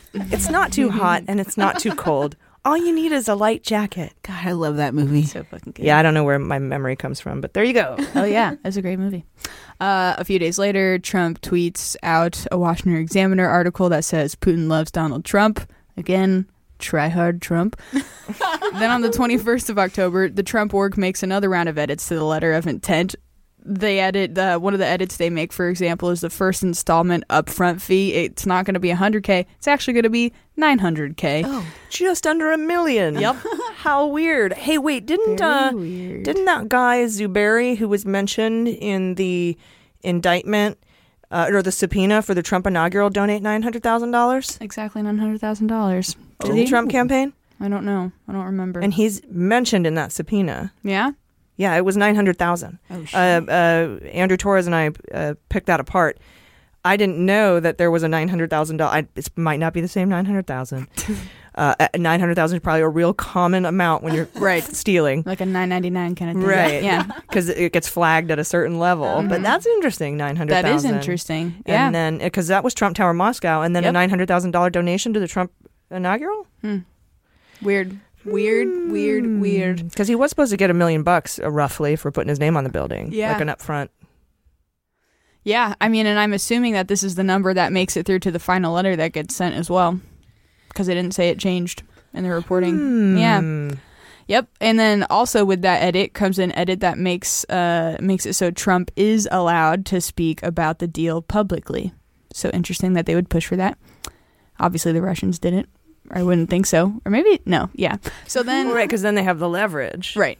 Yeah. Mhm. And then Mm, That's my new thing. Ooh, that, that, um, that, I must have made that noise nine million, nine hundred thousand times while looking through that timeline. maybe that's just like the number 23 or something and everyone's innocent. Ooh, 23. Oh yeah. uh, then a week later, a final version of the letter is signed by Andrei Rozov of the IC expert, the the real estate guy. Yeah, remember that dude. Mm-hmm, and also signed by Donald Trump himself. This is also the day of the third Republican primary debate. Then in November of 2015, Ivanka receives an email from the wife of this guy, Dmitry Klokov, who is a weightlifter. Because everyone here is either like a boxer slash pop star and also a criminal. It's such an interesting. Yeah, even so. Trump, he's like, you know, he's got an IDMB page or whatever it's called. Yeah. Yeah. Our celebrities need to step it up. Kanye, fucking start committing some shit, man. He's running for president, remember? um, so Well, we do have uh, Ice Cube is wrapped up in this, but I mean, these are guys; these are witnesses against, Right. know, yeah. I mean, I want people that are actively trying to, uh, you know, interfere in foreign governments. That's the kind of crime I'm Oh, looking I for. see, I see. Yeah. Okay, good point. Um, so, so this guy, Dmitry Klokov, uh, sh- they put this guy in touch with Cohen, and he tells Cohen that he can arrange a meeting between Trump and Putin to expedite the Tower deal. Hey, I'm sorry to interrupt. I, I wanted to ask you, but going back to the IC expert thing, we reported uh, in ex- episode 65, which is what uh, two episodes ago. Yeah. Um, that Scott Stedman in, put out a Medium article saying the developer of the Trump Tower Moscow deal, IC Expert, uh, had about $90 million gone missing. Two weeks after the agreement with Trump to build the tower, IC Expert received a loan from Sberbank. Remember Sberbank? Uh, documents show there's a $90 million discrepancy between the amount of the loan and the actual amount of the capital that Sberbank extended. Hmm, yeah, I remember that. Yeah. I didn't even think about that when I was reading this. Hmm. And uh, IC Expert is uh, owned by three Cypriot companies. Okay. Comprise the comprise the ownership of IC Expert. All right then, we know that. Mr. Ah. Manafort notebook. It says here there's it's important that there's no evidence that any missing money flowed between anyone uh, associated with Trump and IC Expert. And Rozov uh, to Michael Cohen, there was a letter um, in September 2015 outlining a plan to use a company in the United States to handle matters related to Trump Tower Moscow. And Felix Sater acted as a go-between between Mhm. Cohen, Cohen and Rozov. So Yeah. that's in there. Yeah. Huh. Yeah. Good to know. Um, very interesting. So then the so on the second of November, Cohen sends a final letter of intent to Sater and IC experts saying we are truly looking forward to this wonderful opportunity and project. And then the next day, Trump says at a press conference, some more shit about Putin. I believe we will have a very good relationship with Russia. I believe that I will have a very good relationship with Putin. So it's so crazy looking at this timeline. And again, like I can't iterate this, reiterate this enough. It's literally the day after these huge milestones and these mm-hmm. negotiations are happening that he comes out and says that. It's not even like it's around the same time. It's like the same day or mm-hmm. the day after. Same thing with the I hope you're able to find 30,000 emails. That also is like the same mm-hmm. day. Like out it's crazy. It's so insane to me. Well, Um, he's too dumb to like wait a little longer, like the three day rule for committing crimes. Like he's just he's too eager. you got to wait two two days before you call her back. Your crime. um, but yeah, that's it's it's completely uh, and and that's why I think it's so important that we have this curatorial journalism that Seth Abramson talks about, so that all these things are put in context. Like my favorite history teacher, I've talked about her before, Mrs. Ahrens, when I was in high school, taught us that when we learn about things in history, we should consider all the other things that were going on around in the world at the time, so we can put it in in context and have a frame of reference. And so putting this this was incredible for BuzzFeed to do Mhm. to put these things on a timeline right next to all the things that Trump was saying, or to say, you know, for example, when Trump said, "Russia, if you're listening, thirty thousand, uh, I'm an asshole," um, within hours is when they tried to hack Hillary Clinton's email. Russia Yeah. did. So it's very important. Very Right. important to put these to to put this context together. That's that's what Mueller's going to do, and that's what is taking him so long. Absolutely. Yeah, they're all very responsive to one another, what Trump says and what these events are. Um, on that same day, also, uh, this is the 3rd of November, Sater emails Cohen saying that he's going to the Bahamas with the Russian developer.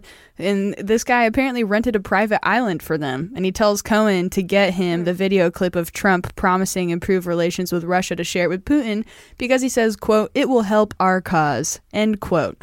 so they're just fucking renting out islands and shit again. Oh God! Not just a small letter of intent that meant nothing. it's so It sounds like a show that Trump could have. Mhm. Apprentice Island.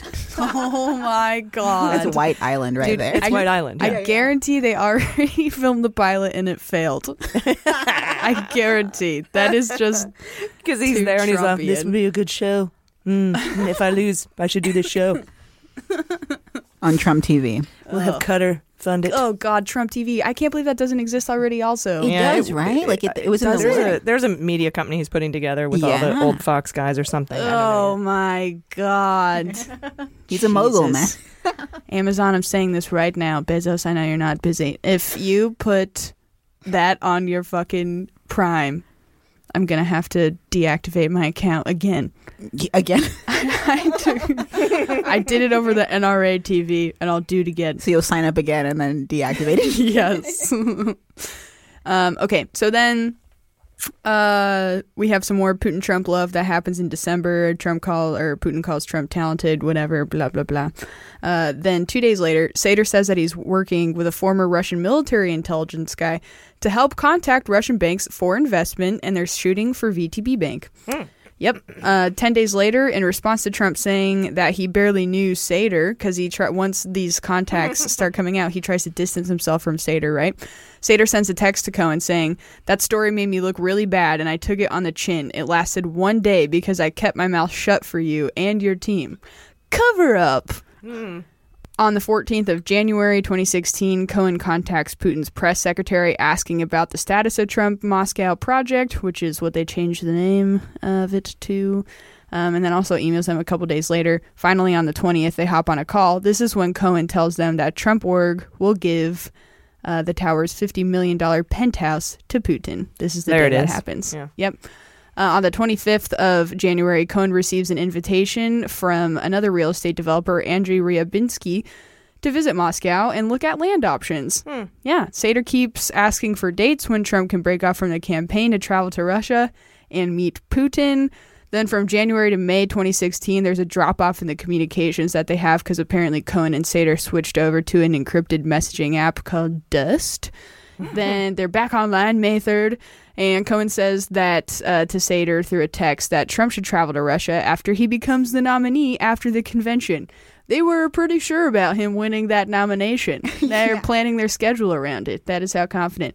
Although that could just be the pure unmitigated confidence that they live their life with. Who knows? Maybe that's not sketchy at all. A couple days later, Sater says Cohen will be invited to St. Petersburg International Economic Forum by Putin's press sec. So more, uh, you know, opportunities for the Trump team. On the 26th of May, Trump gets the delegates needed to win the presidency. Then we fast forward to June 9th. That's our Trump Tower meeting. I don't know why I said our, ew. That's the Trump Tower meeting with DTJ, Veselnitskaya and company, you know, that whole thing. Meeting set up by Goldstone, where, as we know, Goldstone said the information was part of Russia and its government's support for Mr. Trump explicitly. On the 14th of June, Russian hackers hacked the DNC. That's also the same day Sater recalls that Cohen told him that the deal for Trump Tower Moscow was off.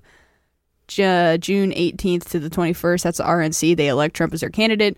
The 22nd, the day after that, is when WikiLeaks starts publishing their emails. And on the 26th, Trump says he has zero investments in Russia. Mm-hmm. Dude. Fast forward to 2018, November 29th, when Cohen pleads guilty to lying to Congress about Trump Moscow. And this is the same day Trump says, There was a good chance that I wouldn't have won, in which case I would have gotten back into business. And why should I lose lots of opportunities? so there's a beautiful story. Wonderful. We could Um, make a calendar just with all the dates Yeah. of all the collusion. like Yeah, yeah. The collusion Definitely. calendar, Yeah, like make a, them all like little a, holidays. like a beach week calendar. Exactly, yeah. Yeah, it's just so insane. It's just like so explicit. When I first read that and looked at all the images, and it just blo- it blows my mind how explicit it is. Yeah, looking back now with everything we know really puts it into perspective, like even more so. Because I, I felt like a year ago we were like, whoa, and now it's like, holy shit. Yeah, it's it's interesting to see it all come together. Yeah. All right, thanks, Jordan. Um, for my hot note, and for the winner of all-time best responses to Trump's State of the Union address, uh, that's the House Democrats. You guys, as you know, Trump said in his State of the Union, which was to me a line obviously written by Stephen Miller, that we need peace and legislation, not war and investigation. and the next day, the Dems responded with a giant fuck you when the Intel Committee launched a massive investigation into Trump Russia, basically reopening the bullshit farce of an investigation led by Nunes when he was in charge of that committee. Yes. There are five major areas Schiff said that they're going to look into. Number one, the scope and scale of the Russian government's operations to influence U.S. political processes and the U.S. government response during and since the 2016 election. Number two, the extent of any links and or coordination between the Russian government or related foreign actors and individuals associated with Donald Trump's campaign, transition, administration, or business interests in furtherance of the Russian government's interests. Mm-hmm. Huh. Number three, whether any foreign actor has sought to compromise or holds leverage, financial or otherwise, P tape, over Donald Trump, his family, his business, or his associates. Number four, whether President Trump, his family, or his associates are or were at any time at heightened risk of or vulnerable to foreign exploitation, inducement, manipulation, pressure, or coercion, or have sought to influence U.S. government policy in service of foreign interests.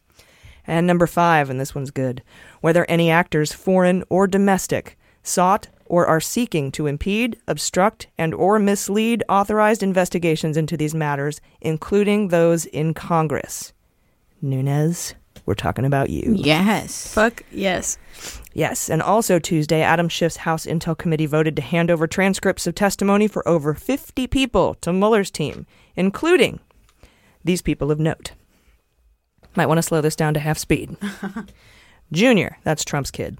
Hope Hicks, Trump's close assistant. Corey Lewandowski, Trump's first campaign chair. Keith Schiller, Trump's bodyguard. Kushner, that's Trump's son in law. Brad Parscale, he ran Trump's 2016 data campaign and got all mixed up in Cambridge Analytica, and he's the 2020 campaign chief. Bannon, we know who he is. Erik Prince, he's the Blackwater guy whose sister Betsy DeVos is the education secretary, and he met with Nader, Dmitriev, and others in the Seychelles to set up a back channel and talked about lifting sanctions. Yes. Alexander Nix, former CEO of Cambridge Analytica. Rohrabacher, former congressional rep who helped lobby for Yanukovych and is now, and well, he's a known Russian sympathizer. He's not now, he's always been. Right. Rona Graff, that's Trump's secretary. She's the one who writes emails on his behalf since he doesn't probably know how. Rick Dearborn, Jordan, your buddy, friend of Mashburn, who worked with Manafort to weaken the RNC platform on Russia and Ukraine during the convention. Mm-hmm. Mike Caputo, slimy asshole, Trump's Trump advisor. Boris Epshteyn, former Trump campaign advisor and White House communications director who grew up in Moscow and went to school with Eric Trump. That must have been hilarious. J.D. Gordon, one of the OG Trump National Security Council guys, along with Papadop, Clovis, Schmitz, and all those dipshits. Kaveladze, and, and Al, he's an Agalarov posse member who was at the Trump Tower meeting. Kaveladze. Uh, Rinat Akhmetshin, that's the Russian American that was at the Trump Tower meeting. It got a ton of mysterious payouts before and after the Trump Tower meeting. Mm-hmm. Uh, Anatoly Samarochnov, or Samachornov. He's the translator when you need, I need one for his name. Um, he was, you know, in the Trump Tower meeting, they had that translator there. Right. Uh, Walid Phares, uh, he's a Trump policy advisor. Mueller asked about Flynn and Papadop, along with uh, his Russian connections. He was also part of that National Security Council. Goldfarb, that's the old lady Trump supporter that was tricked by Russians to campaign for him. Clovis, he's another one of those security dudes. Yeah, I remember him. Uh, Shawn Henry, the CEO of CrowdStrike. Those are the ones who found out that Hillary's uh, that, about the hacks into the DNC, DCCC. Right. Mm-hmm. Diane Denman, a Texas Republican who fought for Mashburn and Deer fought Mashburn and Dearborn on softening the RNC platform. Remember the lady who was like, "What the fuck are you doing?" uh, Shawn Henry. Oh wait, we already said him. Uh, Goldstone. His transcripts are in there. Sater. He's the former mobster and real estate guy from Bayrock, the Bayrock Group, friend of Cohen. He's the one who helped set up the Trump Tower Moscow deal. We were just talking about that, Jordan. Um, Simona Mengiante. No one knows who she is really, other than Papadopoulos' wife, and she likes to lie about her age. I think she's a Deripaska boat hoe. Those are beans. and fight with us on Twitter because she has nothing better to do. She's very important. In addition to the major investigation into all things Trump Russia and sending Mueller over 50 transcripts, the House also held its first hearings on gun violence in eight years, and the first hearings on climate change in nine years. They're also starting hearings about Trump taxes. Um, he, they want to get his taxes. They're, they've started that process. Nice. And they're also holding hearings on what happened to the children at the border. A fun bonus is that the House Intel Committee is poaching Trump staffers to work on the committee, and that's pissing Trump off. and this is why winning the House was so crucial. And I'm so proud of all of us and the hard work we did to elect a Democratic check on this, authorita- on this authoritarian piece of shit in the White House. Um, we have more work to do, but as a veteran, I'm I just wanted to let you know I'm so proud of you guys, and I'm so grateful that you care about what we're defending here. So this week, treat yourself. Three words for you. Treat yourself. Treat yourself 2011. Once a year, Donna and I spend a day treating ourselves. What do we treat ourselves to? Clothes. Treat yourself. Fragrances. Treat yourself. Massages. Treat yourself. Mimosas. Treat yourself. Fine leather goods. Treat yourself. It's the best day of the year. The best day of the year. That's right. Go get a massage, have a glass of sparkling rosé, take a day off work and chill, smile at yourself in the mirror, take a power stance, have some cake, uh, and then let's get our noses back to the grindstone because the next 20 months will determine whether or not we make make it as a democracy, honestly. And we need each and every one of us working together to save it. Oh, yeah. Well said. We'll be right back. Hey, Mueller junkies. As you all know, I have a day job as a government exec, and while I have to look professional, I really like to stay comfortable. And that's why Betabrand dress pant yoga pants are the staple of my wardrobe. They're super comfy, but they're sleek and professional at the same time. And they have a ton of styles like bootcut, skinny, straight leg, and cropped. They're wrinkle resistant, so they pack well and travel well. They'll, they're stretchy, and they have belt loops. And the most important thing ever, some of them come with actual pockets. I love that. And like Mueller, she wrote, they're super open to feedback and crowdsourcing, so I encourage you to give them a try. They're seriously my favorite work pants because comfort is uh, that important to me. Have you ever been in a meeting like and your pants are like cutting into you? Well, for me, uh, sometimes they're too hot or itchy, but these pants, I swear to God, they're breathable, they're stretchy. It's like wearing jammies at the office. I love them. Guys, right now they're offering Mueller Junkies 20% off a pair of yoga pant dress pants. So visit betabrand.com slash AG to get your 20% discount today. I am serious, you guys. You need to have these. And now you can have them for 20% off. Just head to betabrand.com slash AG. That's B-E-T-A-B-R-A-N-D dot com slash AG. Again, visit betabrand.com AG for 20% off your yoga pant dress pants. You'll be glad you did. You guys ready for sabotage? Yes.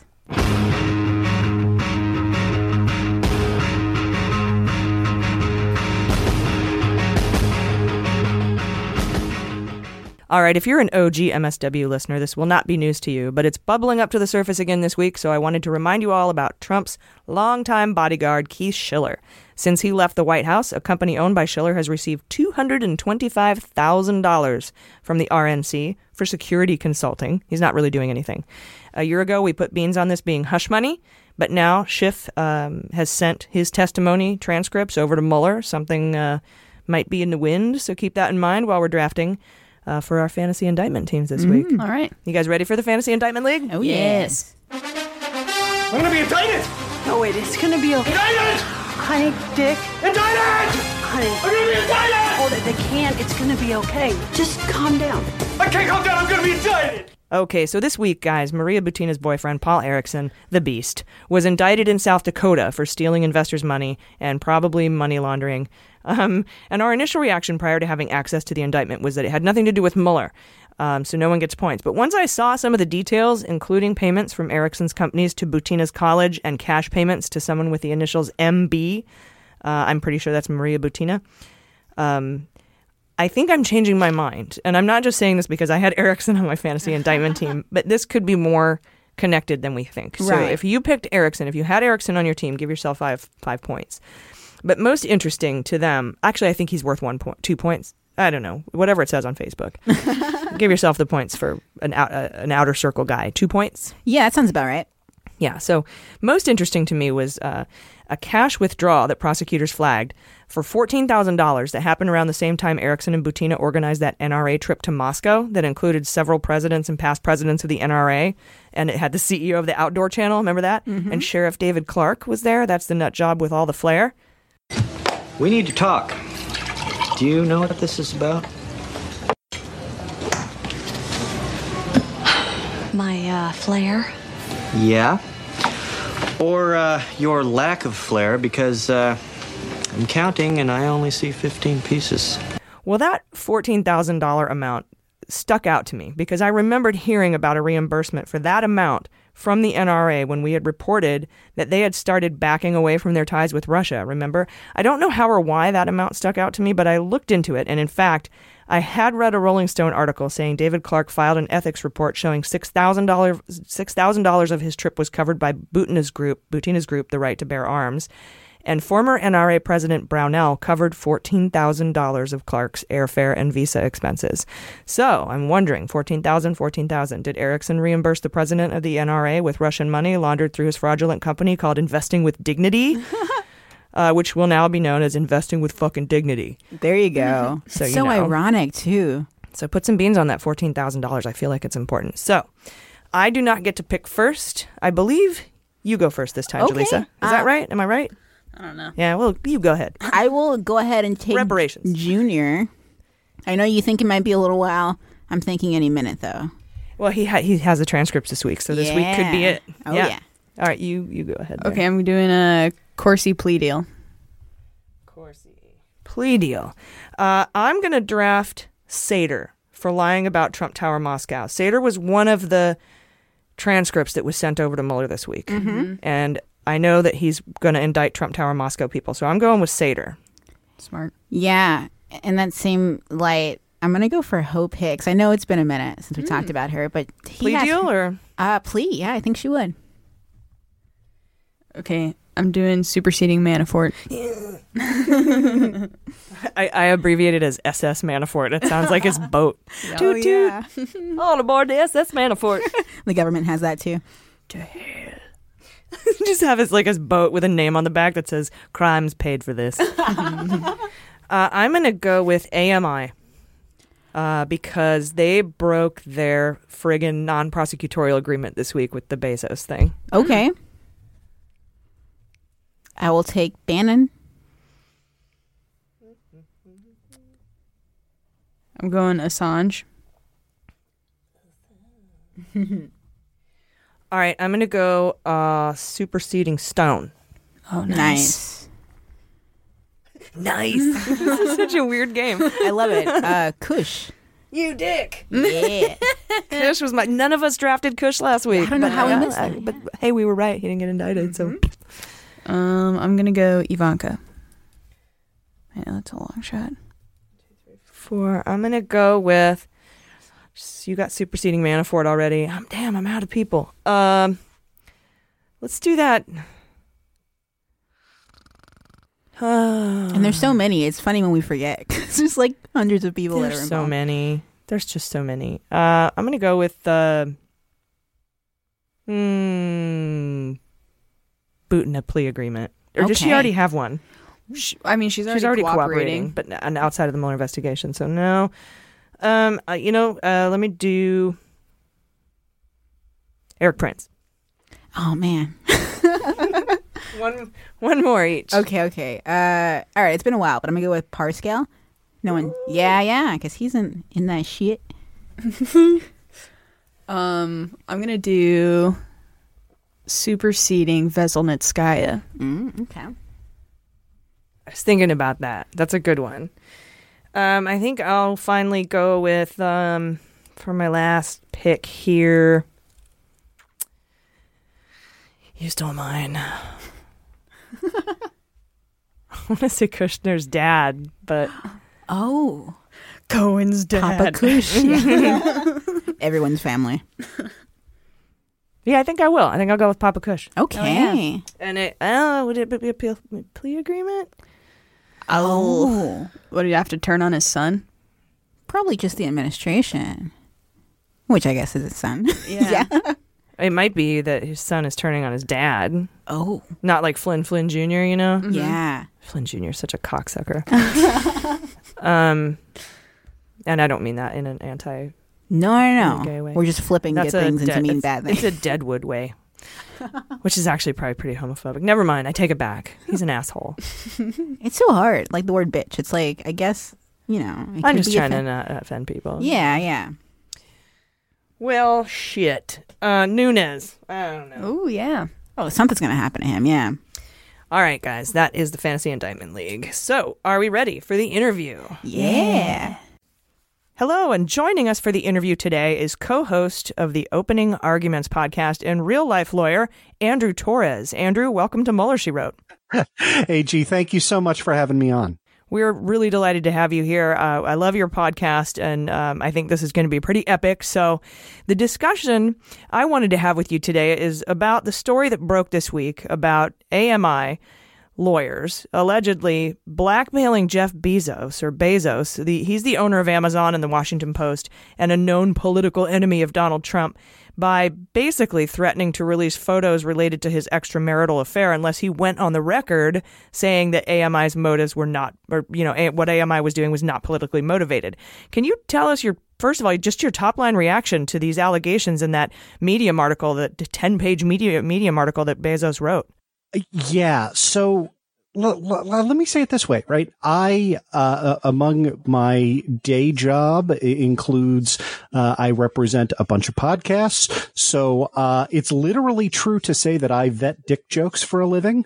Um, I've kind of a strange legal career. Um, and this is the most bizarre correspondence between lawyers that I have ever seen in my entire life.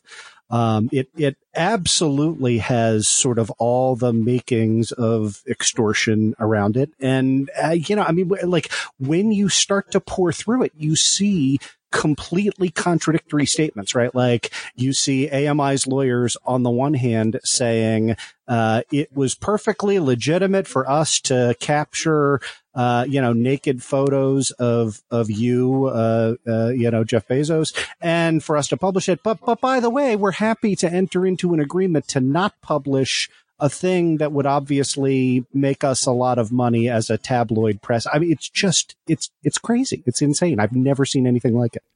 Yeah, and speaking of um gosh, that that email, that really odd exchange. Well, I can't remember the name of AMI's lawyer again, but is he now is he jeopardizing his his you know, his bar um membership uh, in doing this kind of thing? I mean, it seems straight out to me it seems like extortion.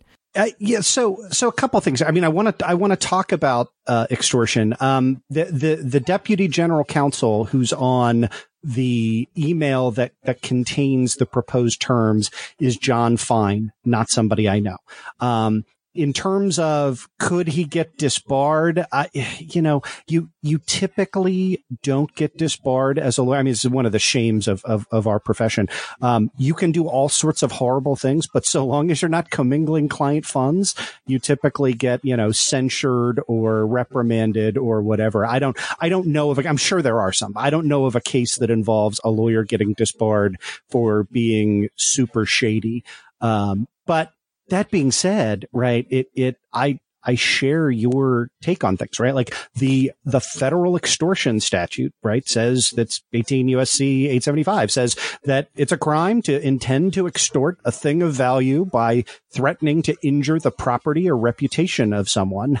Uh, and, and, you know, like state crimes that, uh, that, that deal with extortion define it as uh, trying to get something for a value in exchange for an accusation that would bring a person into contempt or disrepute. And right, that seems to be what this is, right?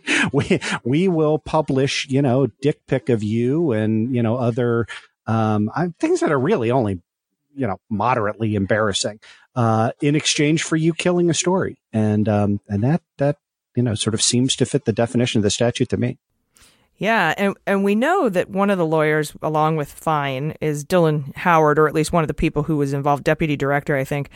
And and Howard was uh, given, I think, at least situational immunity uh, in this case, or in, you know, in the in the campaign finance violation case with with. Uh, um, David Pecker, but and then also we know that AMI got a non-prosecutorial agreement uh, out of that, where they wouldn't be prosecuted as an entity um, for cooperating. And does this kind of you know, if this is found to be extortion, does it violate the non-prosecutorial agreement and the situational immunity that that that was granted and the AMI entered into and Dylan entered into with federal prosecutors last September? And and if so, what would the implications of breaching that agreement be?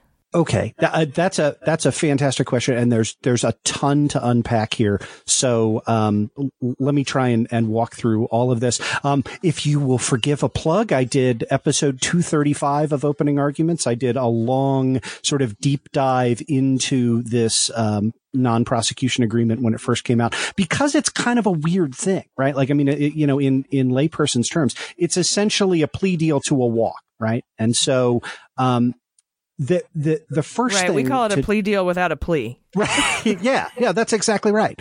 Um, so the first thing to keep in mind is that it is already limited in a couple of ways, right? So the the first thing is it it is a promise that the Southern District of New York, right? So this is uh, you know, not the Mueller investigation. You know, you've pointed out on your show a, a, bunch of times that, you know, the, the Southern District is sort of handling, uh, you know, it, it kind of feels like Mueller is farming out the, uh, the cases that he doesn't want to deal with out, out to the, the Southern District. Um, and, and it is a promise that the Southern District, and, and that's it, uh, will not prosecute AMI for crimes related to their conduct between August 2015 and October 2016. Um, and in particular, that's related to the catch and kill of stories related to Donald Trump. Um, the, the, the first thing that I want to flag for you is that that August 2015 is pretty much coincidental with the start of the Trump campaign, right? Like, so in other words, one of the very first things that Donald Trump did was to arrange this deal with uh, American media and and the National Enquirer to catch and kill stories related to his campaign. I, I think that's kind of gone unnoticed because I think a lot of people are sort of reading the August 2015 and reading it with a six instead of a five. But but no, like literally one of the first things the president of the United States did before declaring himself as a candidate was make sure that his pet media outlet would. Uh, uh, catch and kill bimbo related stories. So that's wonderful. Um, and so uh, uh, the, the the the catch and kill story uh, was uh, in, intended. Um, I mean, it, that very clearly is a campaign, an, an illegal in kind campaign contribution. Um, the the FEC laws are are super clear on that. That uh, it is a thing of value that was not disclosed. Um, so, uh, so the non-prosecution, non, non-prosecution agreement, uh, gives AMI immunity for that conduct, um, with the exception of uh, criminal tax violations. Right. So, point one is the deal already would not include subsequent conduct after that period. Um, but it gets worse for AMI because the deal also has uh, what what we call Manafort clauses in it, right? Which are uh, intended to allow the Southern District to use all statements that you make in connection with the deal if you violate any aspect of the deal, right? Including statements made to the grand jury, including status reports that AMI was required to turn over. So now then the question, so that's kind of point two. Um, and that's really, really bad, right? Like when you're cooperating, the fact that you've waived the use of all of those statements in subsequent proceedings is going to make it super easy for a prosecutor to bring a case against you. you doesn't it also say you can't commit any crimes from now until 2021 and then even then you have to wait until these are all done and settled and so that could even be longer? Yep that is absolutely the punchline right? So the uh, obligations under the agreement right which was signed in september of 2018 explicitly run for three years right till september of 2021 uh, or the later of the date on which all prosecutions arising out of the conduct uh, are final which you know could certainly be well past 2021. But but at minimum, uh, right, they run for three years, and and as you point out, there are five ways in which AMI could breach the agreement. The the first four are probably not impacted here. I mean, which is you know a little a little odd to think about. Uh, but but they govern the conduct between AMI and the Southern District. Um, so, you know, you have to be truthful in your disclosures. You have to cooperate. You have to attend the meetings. You have to provide documents. But as you point out, the, the subpoint E says, uh, shall commit no crimes whatsoever. And so if AMI has arguably committed a crime, right? It does not say shall not be convicted of a crime, right? Um, then, uh, then absolutely, uh, the the uh, the Southern District, in in particular, uh, prosecutor Tom McKay, who's you know no no stranger to you and uh, and and your listeners, uh, could could go could go back to court and and and and move to uh, to tear up the agreement and thereby use everything that anybody on behalf of AMI has provided in connection with their investigation against AMI. Yeah, and they could bring charges against them. Yeah, so that's pretty uh, substantial right there. Yeah, there were a lot of uh, I think there were a lot of consequences if they violated any of those five things. And I'm you know we're thinking here number five don't don't don't be a criminal. Um, uh, it's weird that you have to tell anybody, but you know they did. They they put it in there. They put it in writing, and they put it in for a specific reason. For these kind of things is exactly why they put that in there. So, um, you know, it's it's it's just odd to me that it would even. I don't know that, that they would take this kind of a risk, and I'll talk about why they took that kind of a risk in a little bit. I have some questions about that. But uh, now, what do you make uh, of the oh oh about the um, partial immunity or situational immunity or full immunity. I don't know what kind of immunity uh, Dylan got. Dylan Howard got, but can that also screw his immunity over? Like like the same with this non-prosecutorial agreement. So I have not seen his deal. I have seen Pecker's deal and I have seen AMI's deal. Now, does Pecker's deal says that you can't commit crimes, and if you do, no more immunity? Yes, yeah, it does. Um, and, and look, it would be harder to connect Pecker. I mean, this is, you know, this is why there's a separate, uh, agreement with AMI. It, it, would be harder to draw the line back to Pecker because the crime that we're talking about here, the, the crime of extortion is an intent crime. And right, it's a challenge to prove an intent crime, but it's not that hard of a challenge, right? Like I, I think it would be, uh, you know, certainly on face, not hard to bring it corporately against AMI. Um, it would be harder on the face to bring it against Pecker with the information that we have just from uh, right. uh, Bezos, right? Right. Like without uh, some kind of internal correspondence from Pecker to you know, his lawyers, uh, that says, Hey, you know, you've, you, you, you know, why don't we tighten the vice here on Bezos, you know? Uh, and I'm, I'm with you. I don't know. I, I, think I've pronounced it both Bezos and Bezos in this. Uh. Right. You'd have to, you'd have to basically coax out, you'd have to coax out this intent, which is, is a lot harder to prove. Yeah. And it's going to be hidden behind, you know, assertions of privilege. And, uh, you, you know, there, there certainly is an argument when, when you look at this that, um, you know, attorney client privilege only, you know, doesn't automatically attach just because there's a lawyer in the room or a lawyer writing the document. You have to be legitimately seeking legal advice. And, you know, there would be an argument that you know, extorting someone is not. Yeah, well, there's the crime. There's the crime fraud exception, right? To to that kind of a thing. So if you, yeah, you, it's attorney-client privilege unless you're committing a fucking crime. So, like, yeah, uh, but you know, it, it, it in realistic term, right? Like you know, ju- judges and lawyers tend to have a pretty broad and expansive view of what constitutes attorney-client privilege. Although, you know, as we've seen from the SDNY's uh, uh, Michael Cohen investigation, I, you, you sometimes, you know, that only goes so far. So, yeah, no, my favorite was I think it was Don Jr. to Congress trying to claim attorney client privilege uh, when he was talking about this, talking to his dad about the statement on the Trump Tower meeting when they were on Air Force One and he was on the ground. It's, there, just because there was a lawyer in the room uh, doesn't make it real. So, um, yeah, yeah, we, we had a we had a good laugh about that. Like, I mean, think about that. If that were the case, then the mafia would just like have a Michael, Mhm, which they do, but they can't. They can't do attorney-client privilege for that shit. Um, now, what do you make of the allegations that the, the potentially a foreign intelligence agency may have intercepted and obtained the Bezos photos and text messages for AMI? That's weird.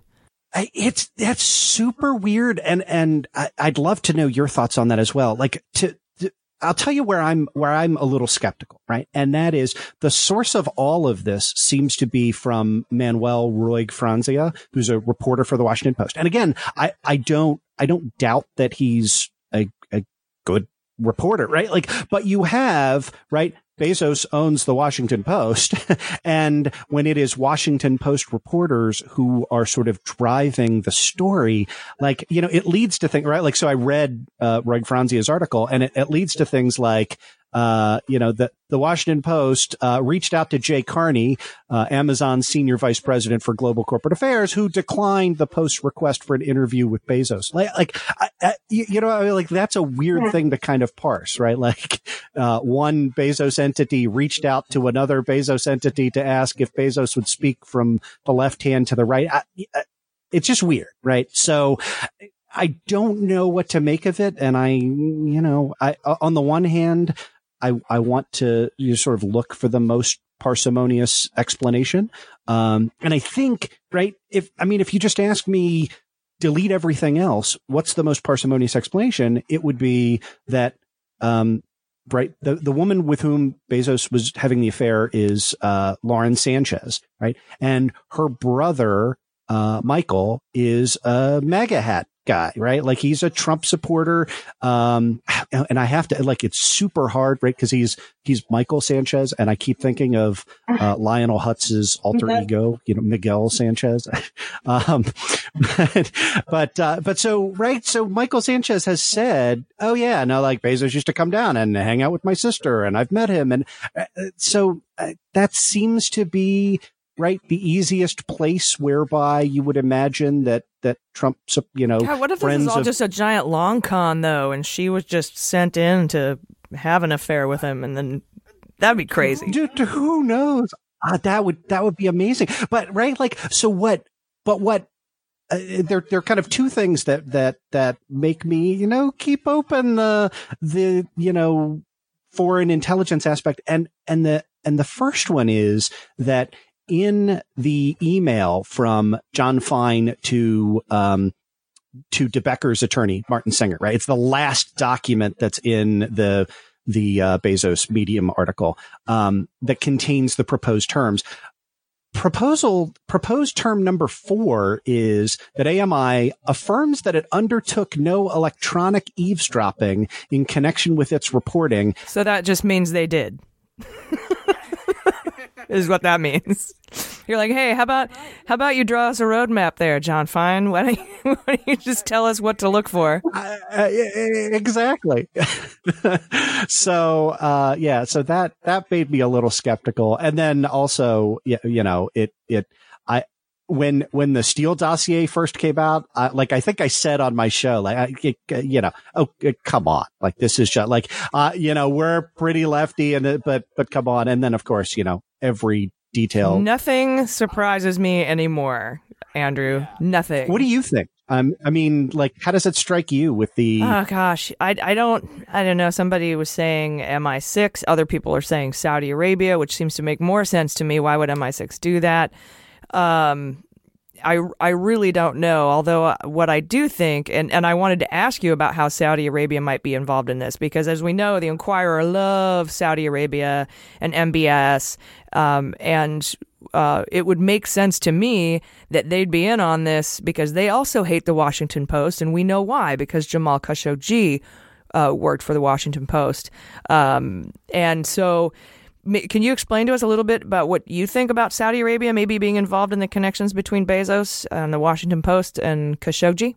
Oh my God. Well, so, so this story is, is, uh, I, I mean, if it doesn't make you angry, then I, I, I don't know what will, right? So the, the financial connection, uh, I think Bezos lays out, right? Like th- there's a little hyperlink in there to an AP news story about how uh, an AMI publication got access to uh, the Saudi royal family, and then they put out this like 97 page, you know, coffee table magazine, right? Like the, you know, like the Yeah, the new magic Saudi Arabia. It's beautiful and fantastic. And forget 9/11. Just forget that. Now look, you know. Uh, I, uh, so yeah, I mean, forget forget 9-11. I mean, like let let's talk about. I mean, the the the Khashoggi.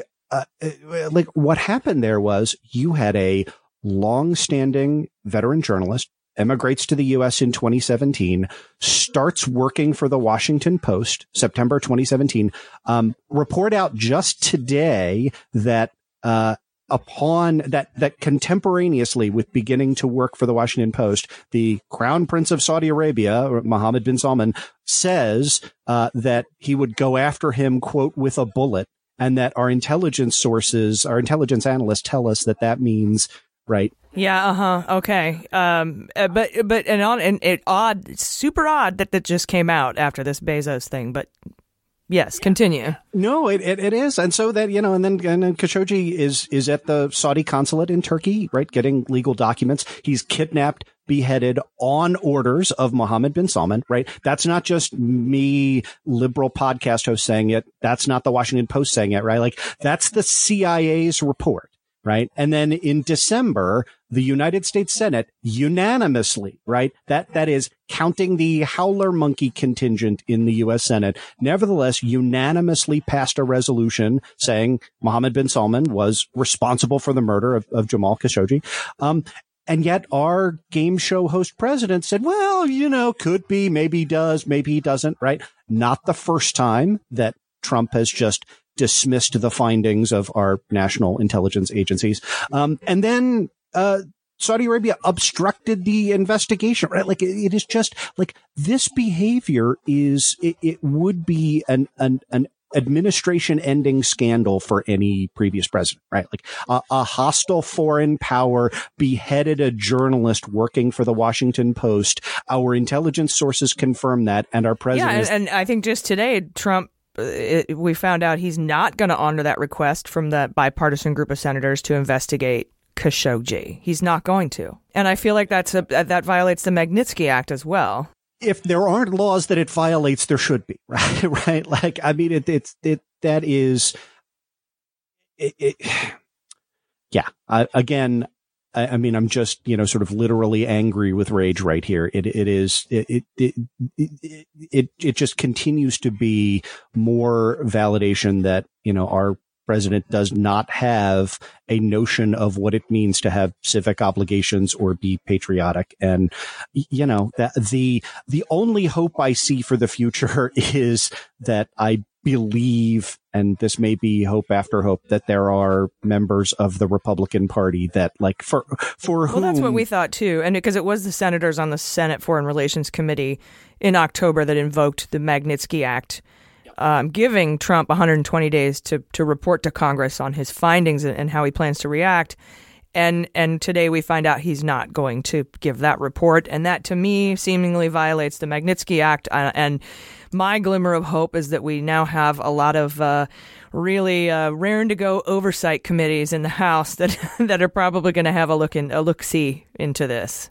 Yeah, no, I, I, I agree with that. And again, and I want to, I want to underscore that, right? Like Richard Burr's committee, right? The Senate Intelligence Committee, uh, affirmed the findings of our intel, you know, the joint findings of our intelligence agency and continued the investigation, you know, despite the fact that Burr was on Trump's foreign policy team in 2016, right? And, and, um, and, and again, uh, contrary to, you know, Devin Nunes and the, you know, House rubber stamp committee that said, oh, yeah, definitely nothing to see here, right? It, it, and, and the reason, right? And again, right? Richard Burr, I, I am sure that Richard Burr and I disagree on 99% of politics, but I also think that Richard Burr does not want to see a hostile foreign power. Yeah, no, I'm with you. I think that there's a, a lot more credibility to the Senate uh, oversight, uh, in, and especially on the Republican side, than there was ever in the House.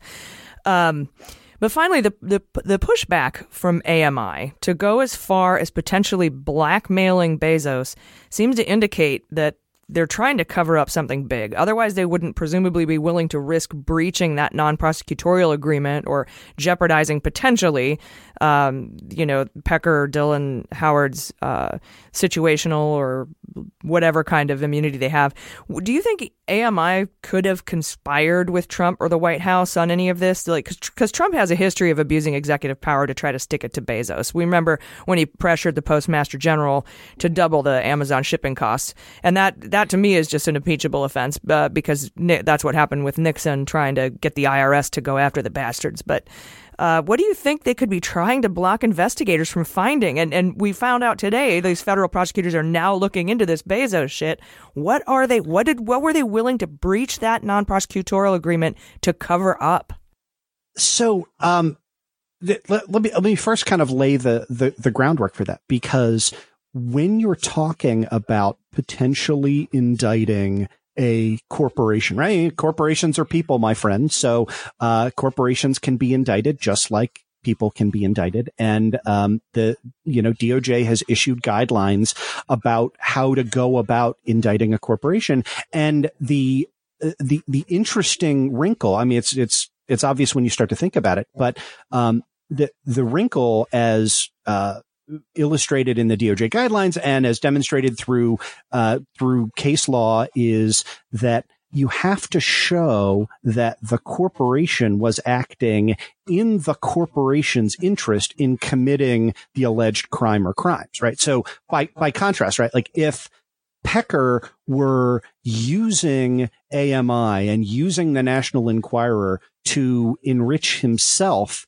at the expense of the Enquirer, then those would be grounds to bring charges against Pecker, right? But they wouldn't be grounds to, to bring charges against AMI. And, and this was one of the things that really struck me way back when this AMI deal was signed in, in September of, of 2018, because every public allegation we had seemed to support the former set of facts and not the latter, right?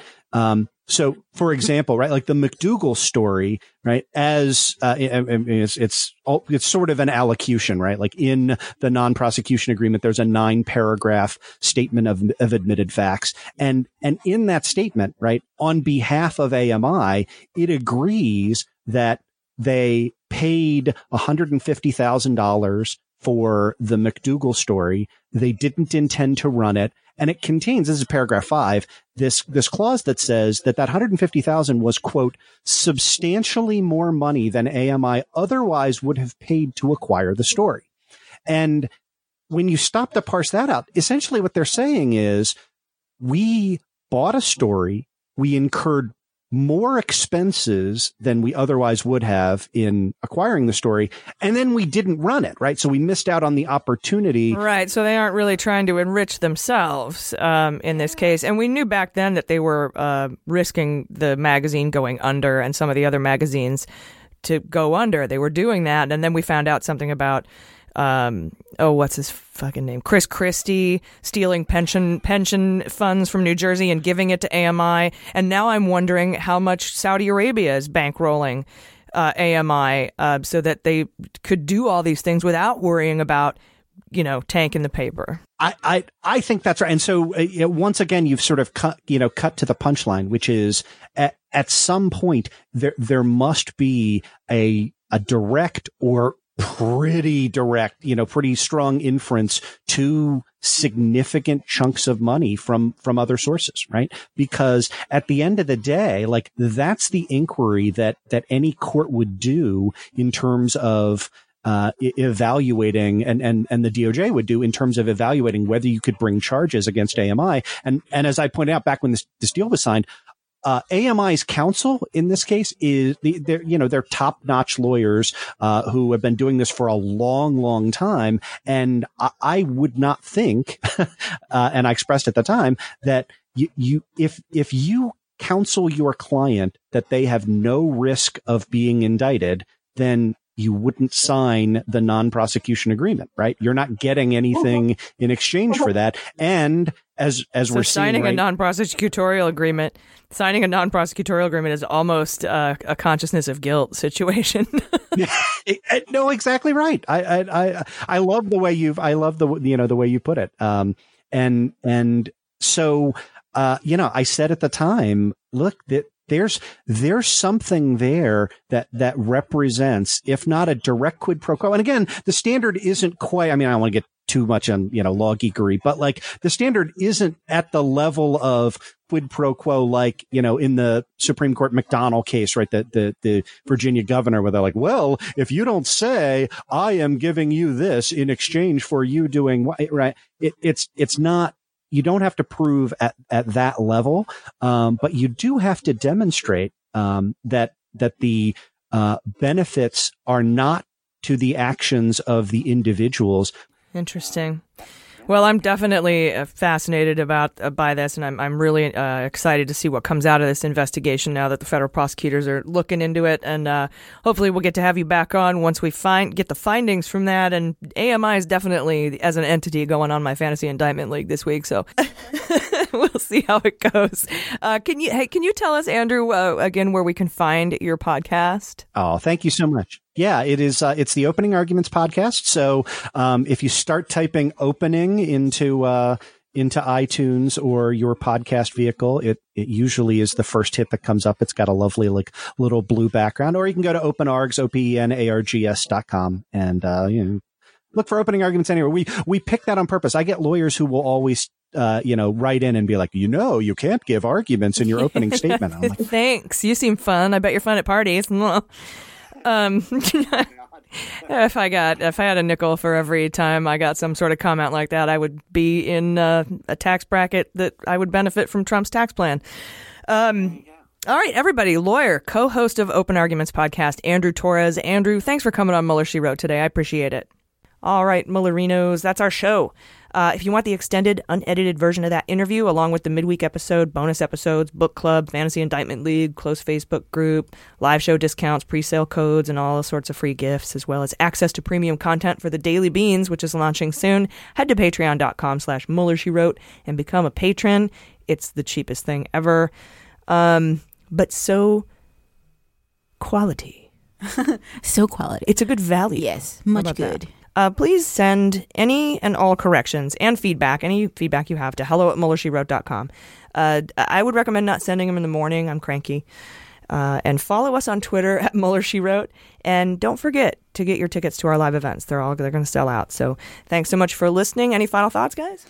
Just get those tickets for LA. I'm excited for all the stops, man. the Largo is going to be That'll so be a good one. cool. Yeah, yeah. that's gonna be awesome. And yeah, if you're thinking like, I want to meet them, get the VIP tickets if you're able, because we get really, really, really busy for the general show. So coming early is a really like pretty much the only way to guarantee some actual FaceTime. It's pretty much the only time we're going to get to relax. Yeah. So Yeah, yeah. I'm looking forward to the set aside hour long cocktail party I get to go to and like calm down for a second. Yeah. That'll be fine. So I'm looking forward to it. I'm really looking forward to meeting all you guys. You're amazing. Thank you so much for listening. Until next time, I've been AG. I've been Jaleesa Johnson. I've been Jordan Coburn. And this is Mueller, She Wrote.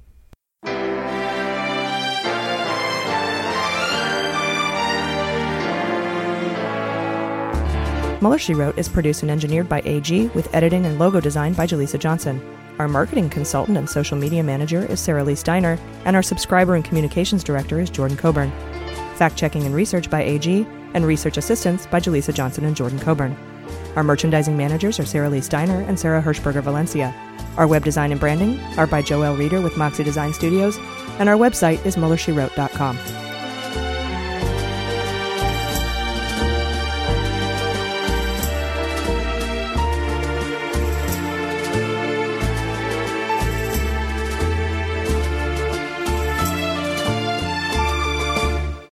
Hi, I'm Harry Litman, host of Talking Feds, a roundtable that brings together prominent figures from government law and journalism for a dynamic discussion of the most important topics of the day. Each Monday, I'm joined by a slate of Feds favorites and new voices to break down the headlines and give the insider's view of what's going on in Washington and beyond. Plus, sidebars explaining important legal concepts read by your favorite celebrities. Find Talking Feds wherever you get your podcasts. MSW Media. Hi, this is Jon Cryer, and I am hosting a new seven part true crime podcast called Lawyers, Guns, and Money that'll challenge everything you think you know about U.S. covert operations and presidential misconduct. From Jack Bryan, the director of American PSYOP, comes the incredible true story of John Mattes, a newly sworn in Miami public defender in the 1980s who has found himself completely in over his head. I step off the plane, and there is a van with a couple guys with Uzis. And one of them in broken English said, Welcome to Bogota, John. Mattes's first felony defendant has been arrested for having a machine gun and tells Mattis a dangerous secret. He was shipping arms into Central America on behalf of the CIA.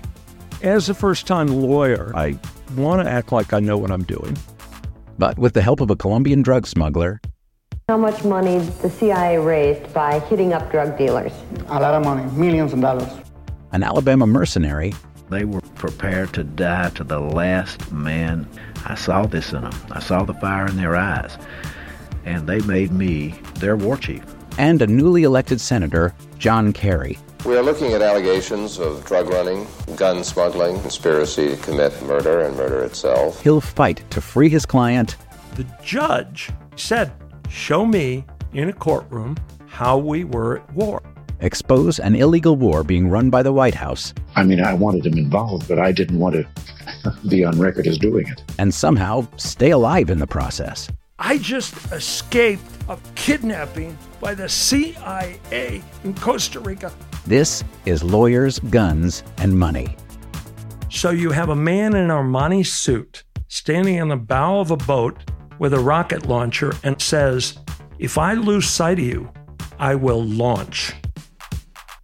You will be vaporized. Available everywhere starting October 29th, or get it ad free and early starting October 22nd at lawyersgunsandmoney.supercast.com. There you'll find bonus episodes along with exclusive content. Subscribe now.